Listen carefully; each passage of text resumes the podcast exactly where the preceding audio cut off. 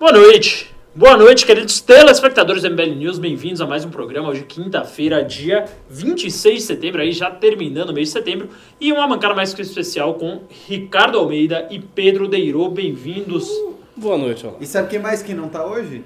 Quem mais que não tá hoje? O nosso retorno. Nosso retorno também não tá hoje, Maurício é. Rodrigues já começou aqui pimbando, ele deu um pimba de zero reais e falou Ravena God.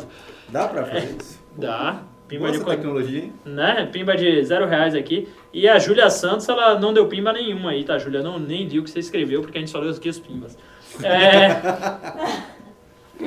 Vamos falar então hoje, uh, tem, tem pautas aí quentíssimas, uh, principalmente uh, em relação ao Supremo Tribunal Federal. Né? O Supremo Tribunal Federal acabou de acabar a votação por seis votos a cinco. Uh, foi... Uh, aprovada aí um certo rito, eu sinceramente não li bem ainda, mas que pode anular toda a Operação Lava Jato, pelo menos as, as, as sentenças que, que há delatores que são réus também, né? Pedro Deirô, você que é um cara estudioso sobre a Lava Jato, estudioso sobre, sobre o assunto, eu sei que é o assunto que você mais gosta, fala mal do Lula, é um assunto fresquinho aqui. Adoro, adoro. Assunto fresquinho, né? A gente, a gente nunca falou mal do Lula aqui nesse programa. Então vamos começar aí falando, vocês acham que o Lula deve ser solto, deve ser preso? Assim, essa é uma, uma ah, questão é? que paira aí no ar. Até porque, é, hum. me permita só um adendo antes de terminar essa longa pergunta, Uh, tem muita gente falando que agora o M B L é Lula livre. O M B L é Lula livre agora? Teve isso? Teve isso, teve isso. Saiu inclusive no jornal G G N, que é um dos jornais mais... Lidos uh, do país. E lidos do país, né? E lidos. E saiu aí uh, uh, uma matéria que Fernando Holliday teria dito que o M B L agora... Ah, eu vi essa fake news bizarra. O, o cara fez uma interpretação assim... do Pegou uma entrelinha da entrelinha da e entrelinha. E falou, ah, agora é Lula a... livre, né? É, exato, então, exato. É... Coisa a gente queria saber, o M B L agora é Lula livre? Não, o M... pessoal, o M B L não é Lula livre, tá? Lula tá preso babaca, que tem que continuar preso babaca, tem que cumprir a pena desse processo e tá pra ser julgado em outros processos. Então, por mim, ele pode emendar, assim. Pode... Eu, eu acho que se eu pudesse escolher... Eu faria uma coisa bem legal, assim, deixaria ele sair, dar uma volta na quadra e aí colocava no segundo processo, assim, tá preso de novo. Só pra ter o cenário só... dele entrando novamente. É, só pra ter o assim, Prendeu, prendeu. Não, botava o Nelson dos Simpsons ah, na, na frente. Mas, enfim, essa, essa questão de hoje aí do Supremo, primeiro que tem uma coisa que ainda precisa ficar clara, né, que não foi decidida, que é se essa questão da ordem, né, dos delatores, se ela vale retroativa ou não.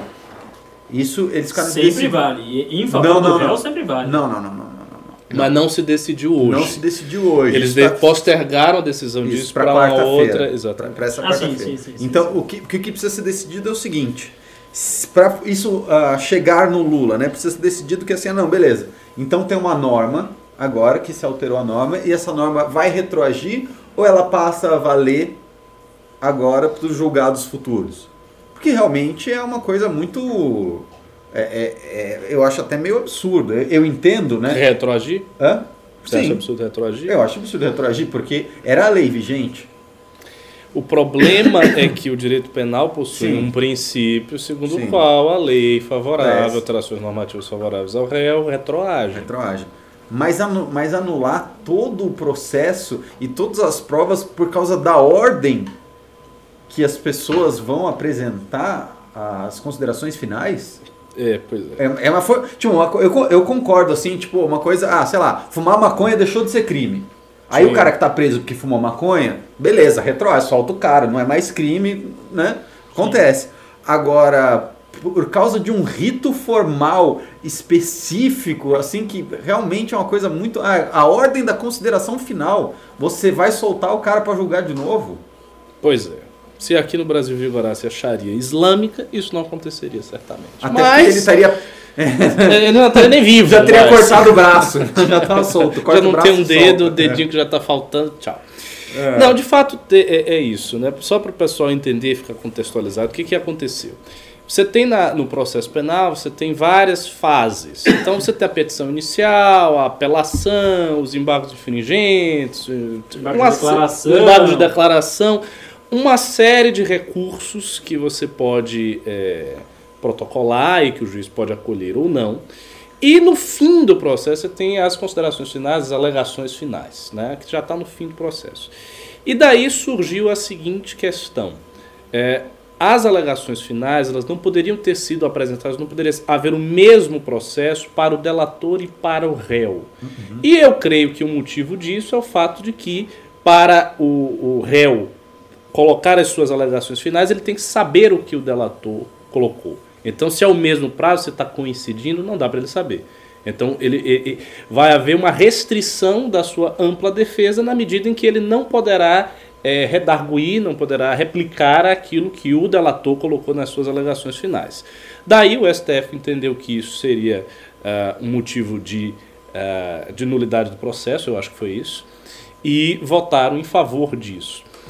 O problema é que, se você tem uma dogmática na qual o princípio penal diz que a lei favorável ao réu retroage, e eu creio que isso diz respeito tanto à lei É, penal em sentido estrito, quanto à lei processual, porque esse é um caso processual, uhum. Então vai retroagir. E, a meu ver, a decisão do S T F será no sentido de dizer que retroagirá sim. E as consequências serão nulidade de diversos processos nos quais as alegações finais se deram ao mesmo tempo do relator e do réu.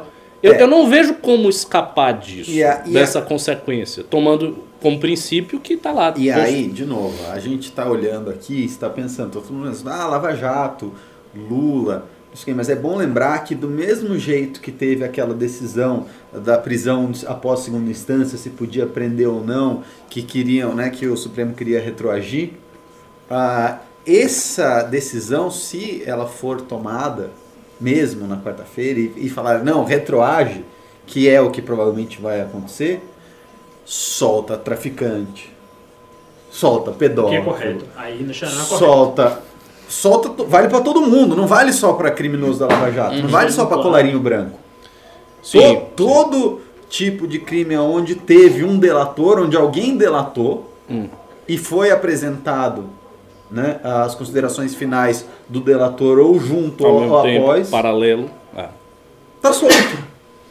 Abre a porta e manda o cara embora, pra fora. É, em tese seria isso. Em tese é. a consequência seria essa. Já, já tem. Meus parcos conhecimentos jurídicos dizem que existe um negócio chamado modulação de efeitos, né? Você pode hum. fazer uma norma com efeitos ex nunc, que é a partir de agora, né? Sim. Então, eventualmente eles podem adotar esse entendimento aí já na quarta-feira, segundo o que eu pesquisei aqui. É, então, que é, que é o que precisa ser decidido na quarta-feira. Se Sim. vai retroagir mesmo, ou se é uma norma que fala assim, não, a partir de agora, Sim. daqui pra frente, assim. Mas aí você vai ter, acredito que se, se eles entrarem com isso, você vai ter com certeza as defesas entrando com jurisprudência, falam, não, peraí. Lógico, é porque... Ricardo Almeida, Ricardo Almeida, Marcelo Lobisquex tá aqui falando. Intervenção militar, artigo cento e quarenta e dois e morte ao S T F. O que, é que você acha disso? Tem que matar os ministros do S T F. É, matar os ministros do S F. Eu acho que você exagerou um pouco. Que, quando ele matar tá os ministros do S T F, um as considerações finais dele. Exagerado. É, é, não, não mate os ministros do S T F, que se você tentar fazer isso, você será preso. E tenha certeza, se você for preso por conta disso, vai ser muito mais difícil você sair da cadeia do que o Lula. Então não faça isso, deixa as coisas acontecerem. Se o Lula sair da cadeia, você pelo menos não está preso, e aí a gente resolve, vê o que, que vai fazer. É, quando, quanto ao que você falou da modulação, de fato tem isso, você pode criar a norma com efeitos ex nunc para frente, Sim. ou com efeitos que retroagem ex tunc. O que ocorre é que o princípio do direito penal é superior as normas, porque um princípio regula a interpretação das normas. Sim. Então, no direito, você tem os princípios e as normas. Os princípios são normas também, mas já são superiores às normas. Menos no caso e... da homofobia, né? Que daí não é... tem princípio, aí vale pois o é. que o Supremo quer. E aí, o que? Que o princípio está acima e o princípio vai regular a interpretação da norma. Sim. Se você entende que, dentro do direito penal, tudo que é favorável ao réu retroage, então não caberia fazer uma coisa ex nunc. O problema é que o direito é muito complexo, né? Então, assim, a gente fala de maneira genérica, a gente fala generalidades aqui, mas na hora que você vai examinar, tem uma lei que não sei o quê, uma doutrina e papapá, e mil entendimentos para lá e para cá. Eu sou da opinião que esses juristas... Você vê muito jurista, né, que gosta de... Chega, não, porque no direito é assim, no direito é assado, a dogmática do direito e papapá, e o pessoal fala... Mas as decisões, elas são muito mais, eu acho, ainda mais tratando disso, são muito mais políticas Com certeza. Do que teórica. Com certeza. Não é, não e, é matemática. Não. Quando os caras querem, quando os caras querem achar um negócio ali, acha, né? Acha. E, e porque assim, fundamenta em, em aqui, fundamenta lá. Eu penso eu, tá? É, então, assim, em, em termos lógicos do andamento do processo, faz sentido que, né, o réu tenha ciência para fazer as suas considerações finais. É Lógico. Uma coisa até meio óbvia. Exato. Tem que saber o que o cara falou. Exato. Mas isso ser feito e conduzido neste momento, agora, dá esse caráter político, né? Uhum. Dá esse caráter. Num país que já tem uma impunidade gigantesca, que já tem uma sensação de insegurança na rua, que já tem uma sensação de corrupção endêmica. Pois é. Você faz um negócio desse, é. você acaba com o senso de justiça. É, e, e assim, você teria que o quê? Você vai ter que desconsiderar todas as provas materiais, você vai ter que rejeitar todas as evidências factuais que estão ali postas no processo por conta de uma ordem nas considerações finais. Sim. Será que o que o, o delator falou foi tão diferente de tudo que aconteceu no decurso do processo que a alegação final trouxe um argumento estrambólico que ele não, que ele não colocou em todos os recursos anteriores? Então, assim, é uma, é uma minúcia de admissibilidade que o cara vai, pega aquela vírgula ali, aí diz, ah, porque é ampla defesa, blá, blá, blá, blá, blá, os princípios, o Estado Democrático de Direito, temos que defender isso aqui, e aí se vale daquilo ali para rejeitar as evidências materiais para poder dar uma salvaguarda a esses indivíduos que devem estar presos. E para consequência política ser... É. Mas eu não acho que o Lula vai ser solto. Hum? Minha opinião, eu não acho que o Lula vai ser solto. E, eventualmente ele vai. Não sei se por isso. Não acho, eu acho que ele vai morrer na prisão. Você acha? Eu acho. Mas é a progressão penal? Mas tem muitas outras coisas para ser... Hum, acho, acho que se ele for solto vai ser assim, quando ele não tiver significado político mais nenhum.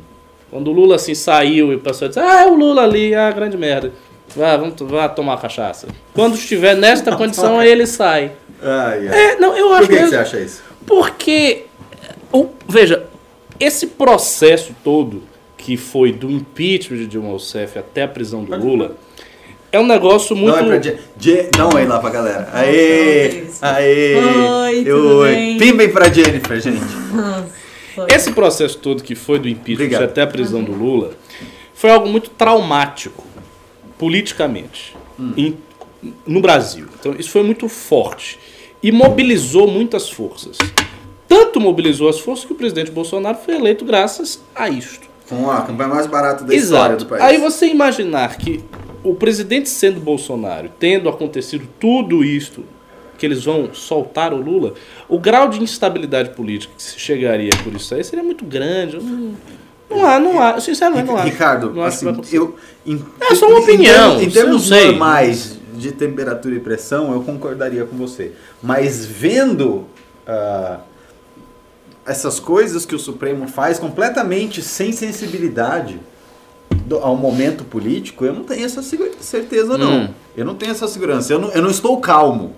E acredito que as pessoas que estejam nos assistindo também não estejam nem um pouco calmas com esse tipo de coisa e com essa perspectiva. Porque, de novo, é aquilo que a gente falou. Num país onde o sentimento de insegurança e impunidade é generalizado, os caras me fazem um negócio desse, ameaçam anular vários processos, e não é só o do Lula, é de estuprador, bandido, uhum. traficante, por conta de um negócio desse. Aliás, a galera vai à loucura. Pedro, é. tivemos um pimba sobre isso, o Ale Cop se mandou cinco reais e falou, juristas já apontam que líderes condenados do P C C Sim. teriam processos anulados. Tem, tem. Pior que tem. Quando, cara, mas, tudo assim, que tiver delação... Mas aí o P C C é uma instituição séria, né? Nós estamos falando de uma instituição perigosa, que é o P T. O P C C está tranquilo. Estou aqui com o eminente defensor do P C C. É. Em comparação. Ai, ai. E aí, apresentador, o senhor está... Não, eu estava assistindo é? essa discussão, aprendendo aqui um pouco mais, agregando os meus parcos conhecimentos. Né? É sempre bom ouvir duas vozes tão eloquentes e tão letradas em diversos assuntos. Né? Mas vou falar aqui também ah, da segunda pauta, que o Estadão ah, publicou hoje que o Bolsonaro ligou para Davi Alcolumbre, né, presidente do Senado, aí, senador pelo Amapá, e deu o aval para que ele derrubasse os vetos na lei de abuso de autoridade, né? Quero saber aí, e aí, Bolsonaro é centrão ou não é? Olha, assim, eu, eu, essa é uma denúncia muito grave que o jornal está fazendo. Eu acho que tem que ter as provas disso aí. Tipo, os áudios ou alguma coisa, ou a própria declaração do, do Alcolumbre, que Não sei se vai ter... Tem que saber qual foi o fundamento que ah. o Estadão utilizou para dizer isso aí. Pensa... Porque se o Bolsonaro fez isso efetivamente, a, a, a expressão mais leve que se pode aplicar a ele é de traidor filho da puta.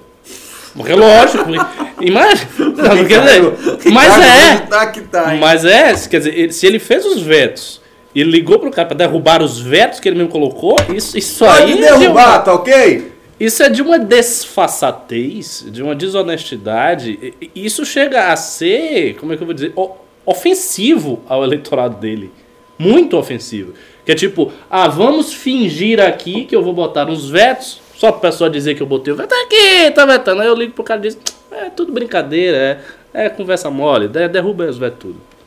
Se tem prova sobre isso, eu quero é, ver... Então, vamos lá, primeiro, o que eu acho que aconteceu... É, vendo que é uma ligação entre duas pessoas, o Bolsonaro não vazou. É isso. O Bolsonaro não vazou. Aí você tem o Alcolumbre, falou, vou foder o mito, e ligou para o G um. O que foi, eu foi, não acho que teria muito a, sentido. Não foi a tá Mônica Bergam, foi a... Foi, foi o G um que soltou. Aqui eu, eu é. vejo que foi Estadão. Hum. Como, como é que é o nome daquela jornalista? É uma jornalista, Andréa Sadi, não é? Foi a Andréa Sadi, a bonitinha? Da Globo News. Da Globo News. Não, não, não lembro. Foi uma jornalista que soltou.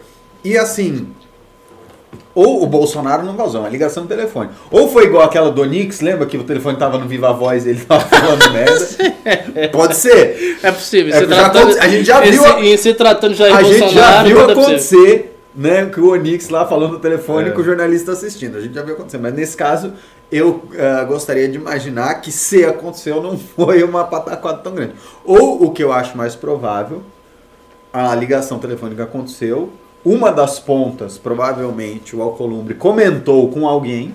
Sim, que geralmente que comentou, como acontece. Comentou vai comentando o cara falou, ah, cara, falei com o Bolsonaro ontem, tipo, ele falou que pode derrubar essa porta. Tá daí, tranquilo, falou, tá tranquilo aí, aí a, a aí coisa foi, uma... foi circulando, a informação circulou é. e chegou até é, a é, é aquela coisa, né? O segredo, quando é pra mais de uma pessoa, não é mais segredo. É, é, mas é isso, assim, se foi isso mesmo, você tem como averiguar melhor, porque assim, essa é uma acusação muito grave. Isso Sim. deve começar a circular. Os bolsonaristas, o pessoal da militância de Bolsonaro vai começar a atacar a mídia. Vai dizer, olha, é mentira, a mídia está inventando, a mídia quer sabotar o governo e tal. Muito difícil de provar. E aí a, a, a, a luta, a briga narrativa, ela sobe um degrau, porque ela vai pro degrau da prova. Sim. Tipo, a mídia vai começar a se esforçar para tentar provar isso de alguma maneira. Saiu uma outra reportagem, saiu uma outra matéria dizendo agora temos aqui mesmo o cara que falou... Não pode, aí... eles não podem falar isso, tem sigilo de fonte. É, pois é, tem sigilo de fonte, não tem evidência material. Eu, eu acho que vai ficar uma conversa do dito pelo eu não dito. Acho, vai ficar acho, o dito ficar pelo o, dito o, o e vai prosseguir. Agora, se ele fez efetivamente, ele é um traidor filho da puta. É. Aí cabe, de novo, ao senso crítico de cada um de vocês que está nos assistindo, olhar a situação... E ver, uh, existe algum motivo plausível, existe algum ganho imediato do Bolsonaro uh, aparentar que ele é contra o projeto e vetar o projeto e depois articular com o Alcolumbre uma derrubada daquilo? Ele, existe, algum, existe algum ganho para ele? Ele ganha nas duas pontas? Ganha. Não ganha. ganha. Então, se primeira ele, coisa, ele ganha nas duas pontas. Coisa, ele ganha com o eleitorado e ganha com o Centrão. Exato. Então. Aí, de novo, você tem que olhar, você tem que ler. Existe um interesse da imprensa em prejudicar o governo do Bolsonaro? Também, também existe. Também Pode existe. ser mentira? É. Pode. Aí cabe ao senso crítico de cada um, né? Exatamente, exatamente. É, porque é. realmente é uma coisa... Eu acho que tem, tem o nego uma... não consegue nem provar que a Terra é redonda, vai provar que o Alcolumbre... Tem uma coisa que vai evidenciar isso melhor, é. que é o seguinte. Quando os vetos forem derrubados... Ver a reação do presidente, a reação do entourage das pessoas que ficam à volta dele, da militância, dos formadores de opinião chapa branca, ver o que, que vai acontecer. Se a galera falar num tom grosso, provavelmente essa informação não é verdadeira. Se começar a vir, né, mais ou menos... Foi tipo no... Aras, assim. Isso! Ah, é, é. Perdeu uma estrelinha comigo. Aí mesmo. Você já pode pressentir que talvez tenha acontecido isso mesmo. Que ele uhum. tenha falado pro cara e acabou. Entendeu? Entendeu. Vamos continuar falando de Bolsonaro aí? Uhum. Marcelo, você tá muito quieto hoje. Bolsonaro é o nosso assunto predileto. Ele, ele, ele Nós não, amamos ó, ele não, ele não pediu pimba. Ele não falou do Congresso. Do é, fa fala do Congresso do M B L em Belo Horizonte, é isso que vai ter final de semana? Também. Ah, do não, Congresso Nacional. Nacional. É. Não fez uma piadinha. Uma, eu tô, uma. Tô, tô, tô meio doente hoje, mano. Uhum. É verdade, é verdade, mano. Mas, bom, o Congresso do M B L ah, vai ter o, o estadual agora em Minas Gerais, ah, em Belo Horizonte, mais especificamente no final de semana, com a presença de Kim Kataguiri, Arthur do Val. Ah, acho que o Kim não vai. O Kim não vai? vai? Eu acho que não, porque ele vai no... Eu não posso falar onde ele vai. Mas oi, não posso falar. Opa! Pra onde ele vai, velho? Ele tem um encontro secreto. Não sei. Com a Karina Vittar. Pepe Gomes? Não. Porra, eu, eu dei uma puta pista que o riso pegou. Ah, lógico, peguei. Mas não vou mais falar. Já falei, já falei demais. É, que, olha, quem entendeu, quem entendeu, entendeu. Quem ah, entendeu, não entendeu mais. Entendi. Nossa, tá devagar, hein? Meu. Entendi. A Karina está doente. Calma, Pedro. Carlota Gaspar aqui me defendendo. É isso aí. A Carlota Gaspar assiste nosso podcast todo dia, só porque eu não gravei ontem porque eu estava doente. Entendi. É. Então, as, ela... as quinhentas pessoas do chat entenderam também. Ah, elas entenderam? O que, que elas falaram? Lógico. Ah, não precisa nem falar aqui, né? Vambora. Tá. É, tan, tan, tan, é, é, bom, uh, Congresso uh, deem pimbas, deem pimbas aí que a gente vai res responder aqui até acabarem os pimbas. A gente vai ficar aqui até a hora que for, se tiverem pimbas pra responder. E o riso aí já tá querendo matar pra que foi riso? Né? É verdade. Mas, mas isso ele tá se confiando que não vai ter. Aí é, o pessoal só pra sacanear é, sacane... começa a pimbar. Sacaneia! cinco reais! Eu quero ver. dez, pode tal, tal, um tal, tal. Pode pimbar meu, meu ele, coração ele na tá, plateia. Ele tá derretendo aí de febre. Mantenho esse apresentador febril, entendeu? Meu coração na plateia, entendeu? O, o Kim, ele vai é aquele programa que ele vai ficar de, de maiô pra, ser, pra ver quem é a mais bonita.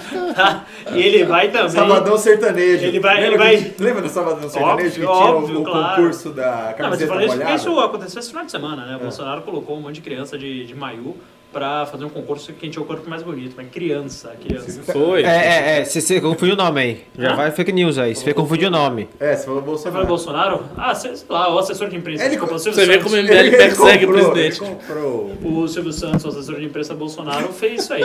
E também ele fez... É... E também o que, que ele fez, o que, que ele fez, o que, que ele fez. Ele colocou ali o, o concurso que o Kim vai participar ali, que é pra ver quem passa a roupa melhor, pra ver que se vai participar da coisa ou não. Esse eu achei bom, esse eu achei demais. Eu não, porque passar roupa, dois mil e dezenove, vamos, vamos daí, tá com roupa amassada daí, mesmo, né? Deixa as mulheres passar roupa. É um... Tem que aprender. Tá? É. aprender. Homem tem que aprender a trocar pneu, mulher passa tem que aprender a passar roupa. roupa. E vamos é. ter em novembro, uh, no feriado de Cozinhar. quinze de novembro, o Congresso Nacional da M B L, aí, com os maiores nomes da política nacional, incluindo Michel Miguel Elias Temer Lula, ex-presidente da República, que vai participar de um, de um painel com outros ex-presidentes já convidados, alguns confirmados, alguns outros não. Uh, E aí os nomes que você já conhece, Kim Kataguiri, Arthur do Val, uh, outros nomes gigantescos aí, celebridades, José, de T V, Scott, prefeitos de uh, cidades. Eu tenho mais spoiler, nomes... mas esses eu não vou dar. Eu já dei um puto spoiler hoje pra quem assiste esse programa. É verdade, é verdade. Eu então, dei, assim, assim um, o maior spoiler que eu já dei na vida. A pastora maluca disse que vocês são na maçonaria. Vocês são na maçonaria? Ah, a, a Débora, né? Ela, ah, pegou, ah. ela pegou uma camiseta do Kim. Do Vocês viram? Eu vi. Do Avança Brasil Maçons, né? Vocês estão na maçonaria, vocês vão responder, isso foi evasivo. É verdade. Dorime, dorime. Ele Olha, não respondeu. Dá, uma... dá, pra, dá pra ser muçulmano da maçonaria? Então, dá, você só precisa acreditar em Deus. Não, então, essa, essa é uma boa questão, porque na Turquia hum. tem muitos, lá no século dezenove até hoje, tem muitos muçulmanos que são maçons. Mas, mas eu não sou da maçonaria, não, já respondendo diretamente a pergunta do Ravena. Né? Mas a Débora Barbosa, Dória, se ela fosse Dória. fuçar a minha vida, ela descobriria que eu sou de esoterismos muito mais pesados do que mas, a maçonaria. É o mesmo do Olavo, ela não pode falar nada. Hã? É o mesmo do Olavo, ela não pode falar nada. É verdade. verdade. Ela tá, tá com o rabo preso. E quase o mesmo dela, né? Que é. ela gosta de islamismo sim, também. Sim. É isso aí, Débora Barbosa, tamo junto. E você viu que o Pedro ainda não respondeu se é maçom ou não, né? É, ele não vai responder. Posso, não ele não vai responder. É porque é uma sociedade discreta. É. Uh, vamos aqui falar, então, de mais Jair Bolsonaro, né? Uh, o governo está contra a C P I da Lava Toga, diz Randolfe Rodrigues. Em entrevista exclusiva à M B L News, o senador Randolfe Rodrigues, da Rede Solidariedade, é isso? É assim que chama? Uhum, é. Rede Solidariedade. Sustentabilidade, né? Sustentabilidade, isso aí. É, integra... Rede Solidariedade é, é a rede é a de sindicato do Paulinho da Força. Boa vontade. É a fusão aí dos dois, né? Vocês gostam muito de animes, é um negócio meio ali Dragon Ball, é. aquela coisa toda ali. Mas aí o Randolfe falou aí na entrevista exclusiva para o maior veículo de imprensa escrita do país, depois somente o Terça Livre, que é o M B L News, que o governo está contra a C P I da Lava Toga. Alguém desconfiava disso? Não sei se desconfiava disso. Não. Pois é, né? Sei, sei. É, rapaz, é, é triste você ter que concordar com aquele bicho, com aquela voz de gralha que ele tem. Mas, de fato, é, o governo tá contra. Pra que... lavatória, o, né? o Russo tem, tá aí? Não tem como dizer o contrário. Não. não. Ah. Ele está absolutamente contra a C P I. Inclusive, o Flávio Bolsonaro está sabotando. É mais do que tá contra. Eles estão ativamente contra, fazendo coisas contra, criando confusões dentro do P S L, gritando com a juíza Selma contra a C P I. Tá? Ah, a juíza Selma não. Escancaradamente. O Sérgio Moro de saia. Ah, é, o Sérgio Moro, o Sérgio de, saia, Moro de saia. Com caixa dois. Com caixa dois. É. Pois é, então a declaração dele é óbvia. Ele está lucrando no momento em que o governo, enfim, está fragilizado. E é isso. Ele não era aquele cara que virou e falou: Eduardo Cunha, o senhor é um gangster. Não. Não é ele? Não, esse foi esse o... É o Glauber Braga. Isso. Ah, foi o Glauber Braga, é verdade. Mas é da rede também, não é? Não, ele é do P SOL. Glauber Braga. Não, tem certeza que não foi o cara da rede que falou, Eduardo Cunha, o senhor sim, é um gangster? Sim, foi o Glauber Braga. É, o Glauber é do P SOL. Sim. Quem era do P SOL era o próprio Harry Potter aí. Quem é o Harry Porra? Harry Potter. Ah. Eu tô confundindo, eu tava achando que ah? era o mesmo. O Randolfe é o Harry Potter. Ah, o Randolph é chamado é. de Harry Potter? Sim.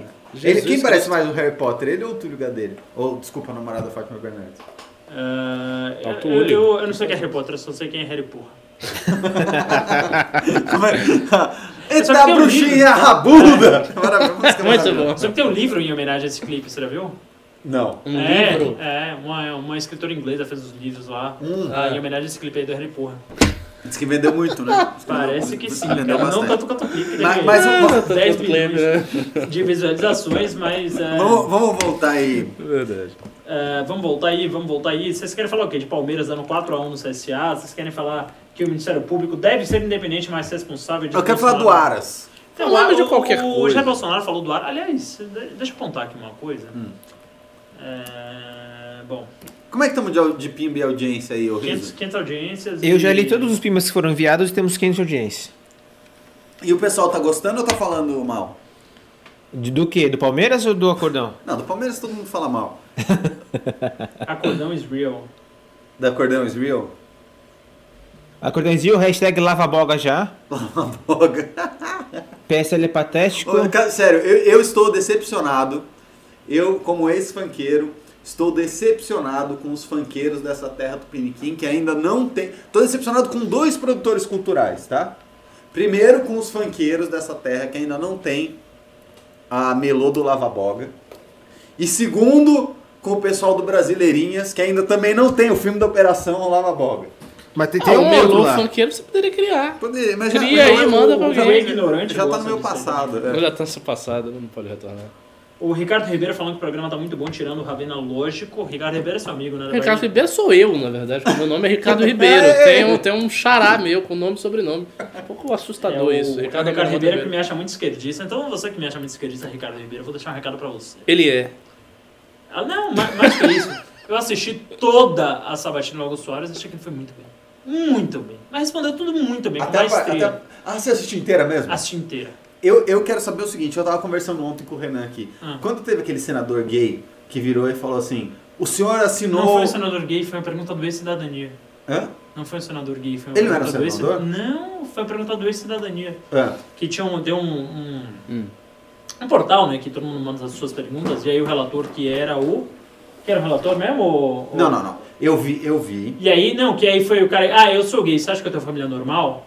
É, que ele falou, você acha que não era um senador, não foi um senador que perguntou isso, um senador não, leu... Aquele, aquele cara...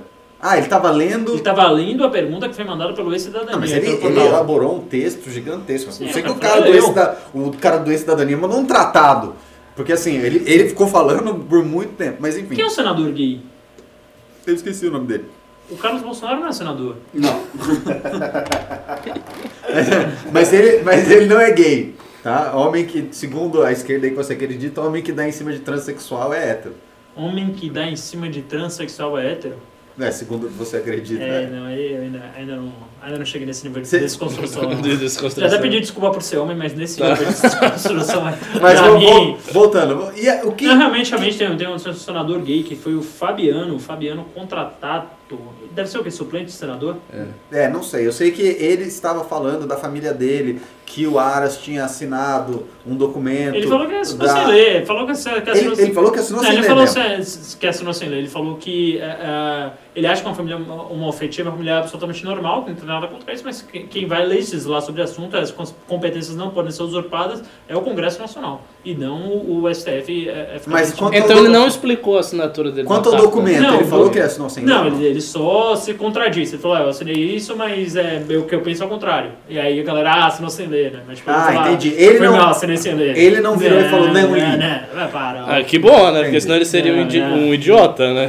Chegasse assim, é, eu assinei, mas não li, não. Não, é, sei não lá. Costumo ler as coisas assim. Mas assim, ele falou, falou assim, ah, pra mim não tem absolutamente nada contra a família homoafetiva. Isso era uma da, dos pilares da galera Minion que estava defendendo ele, falava que é. ele era conservador, porque ele tinha assinado esse documento. Porque ele tinha valores conservadores é. e demonstrou isso ao assinar Não, este documento. documento, exatamente. E aí ele falou que ele tipo, meio que cagou pro documento, foi é. isso? Eu assinei Sim, e daí? Ele falou, assinei pra, pra falar que sou conservador, mas na verdade eu sou... tipo a Dilma com passadina, assim, ah, é, assinei! É, é.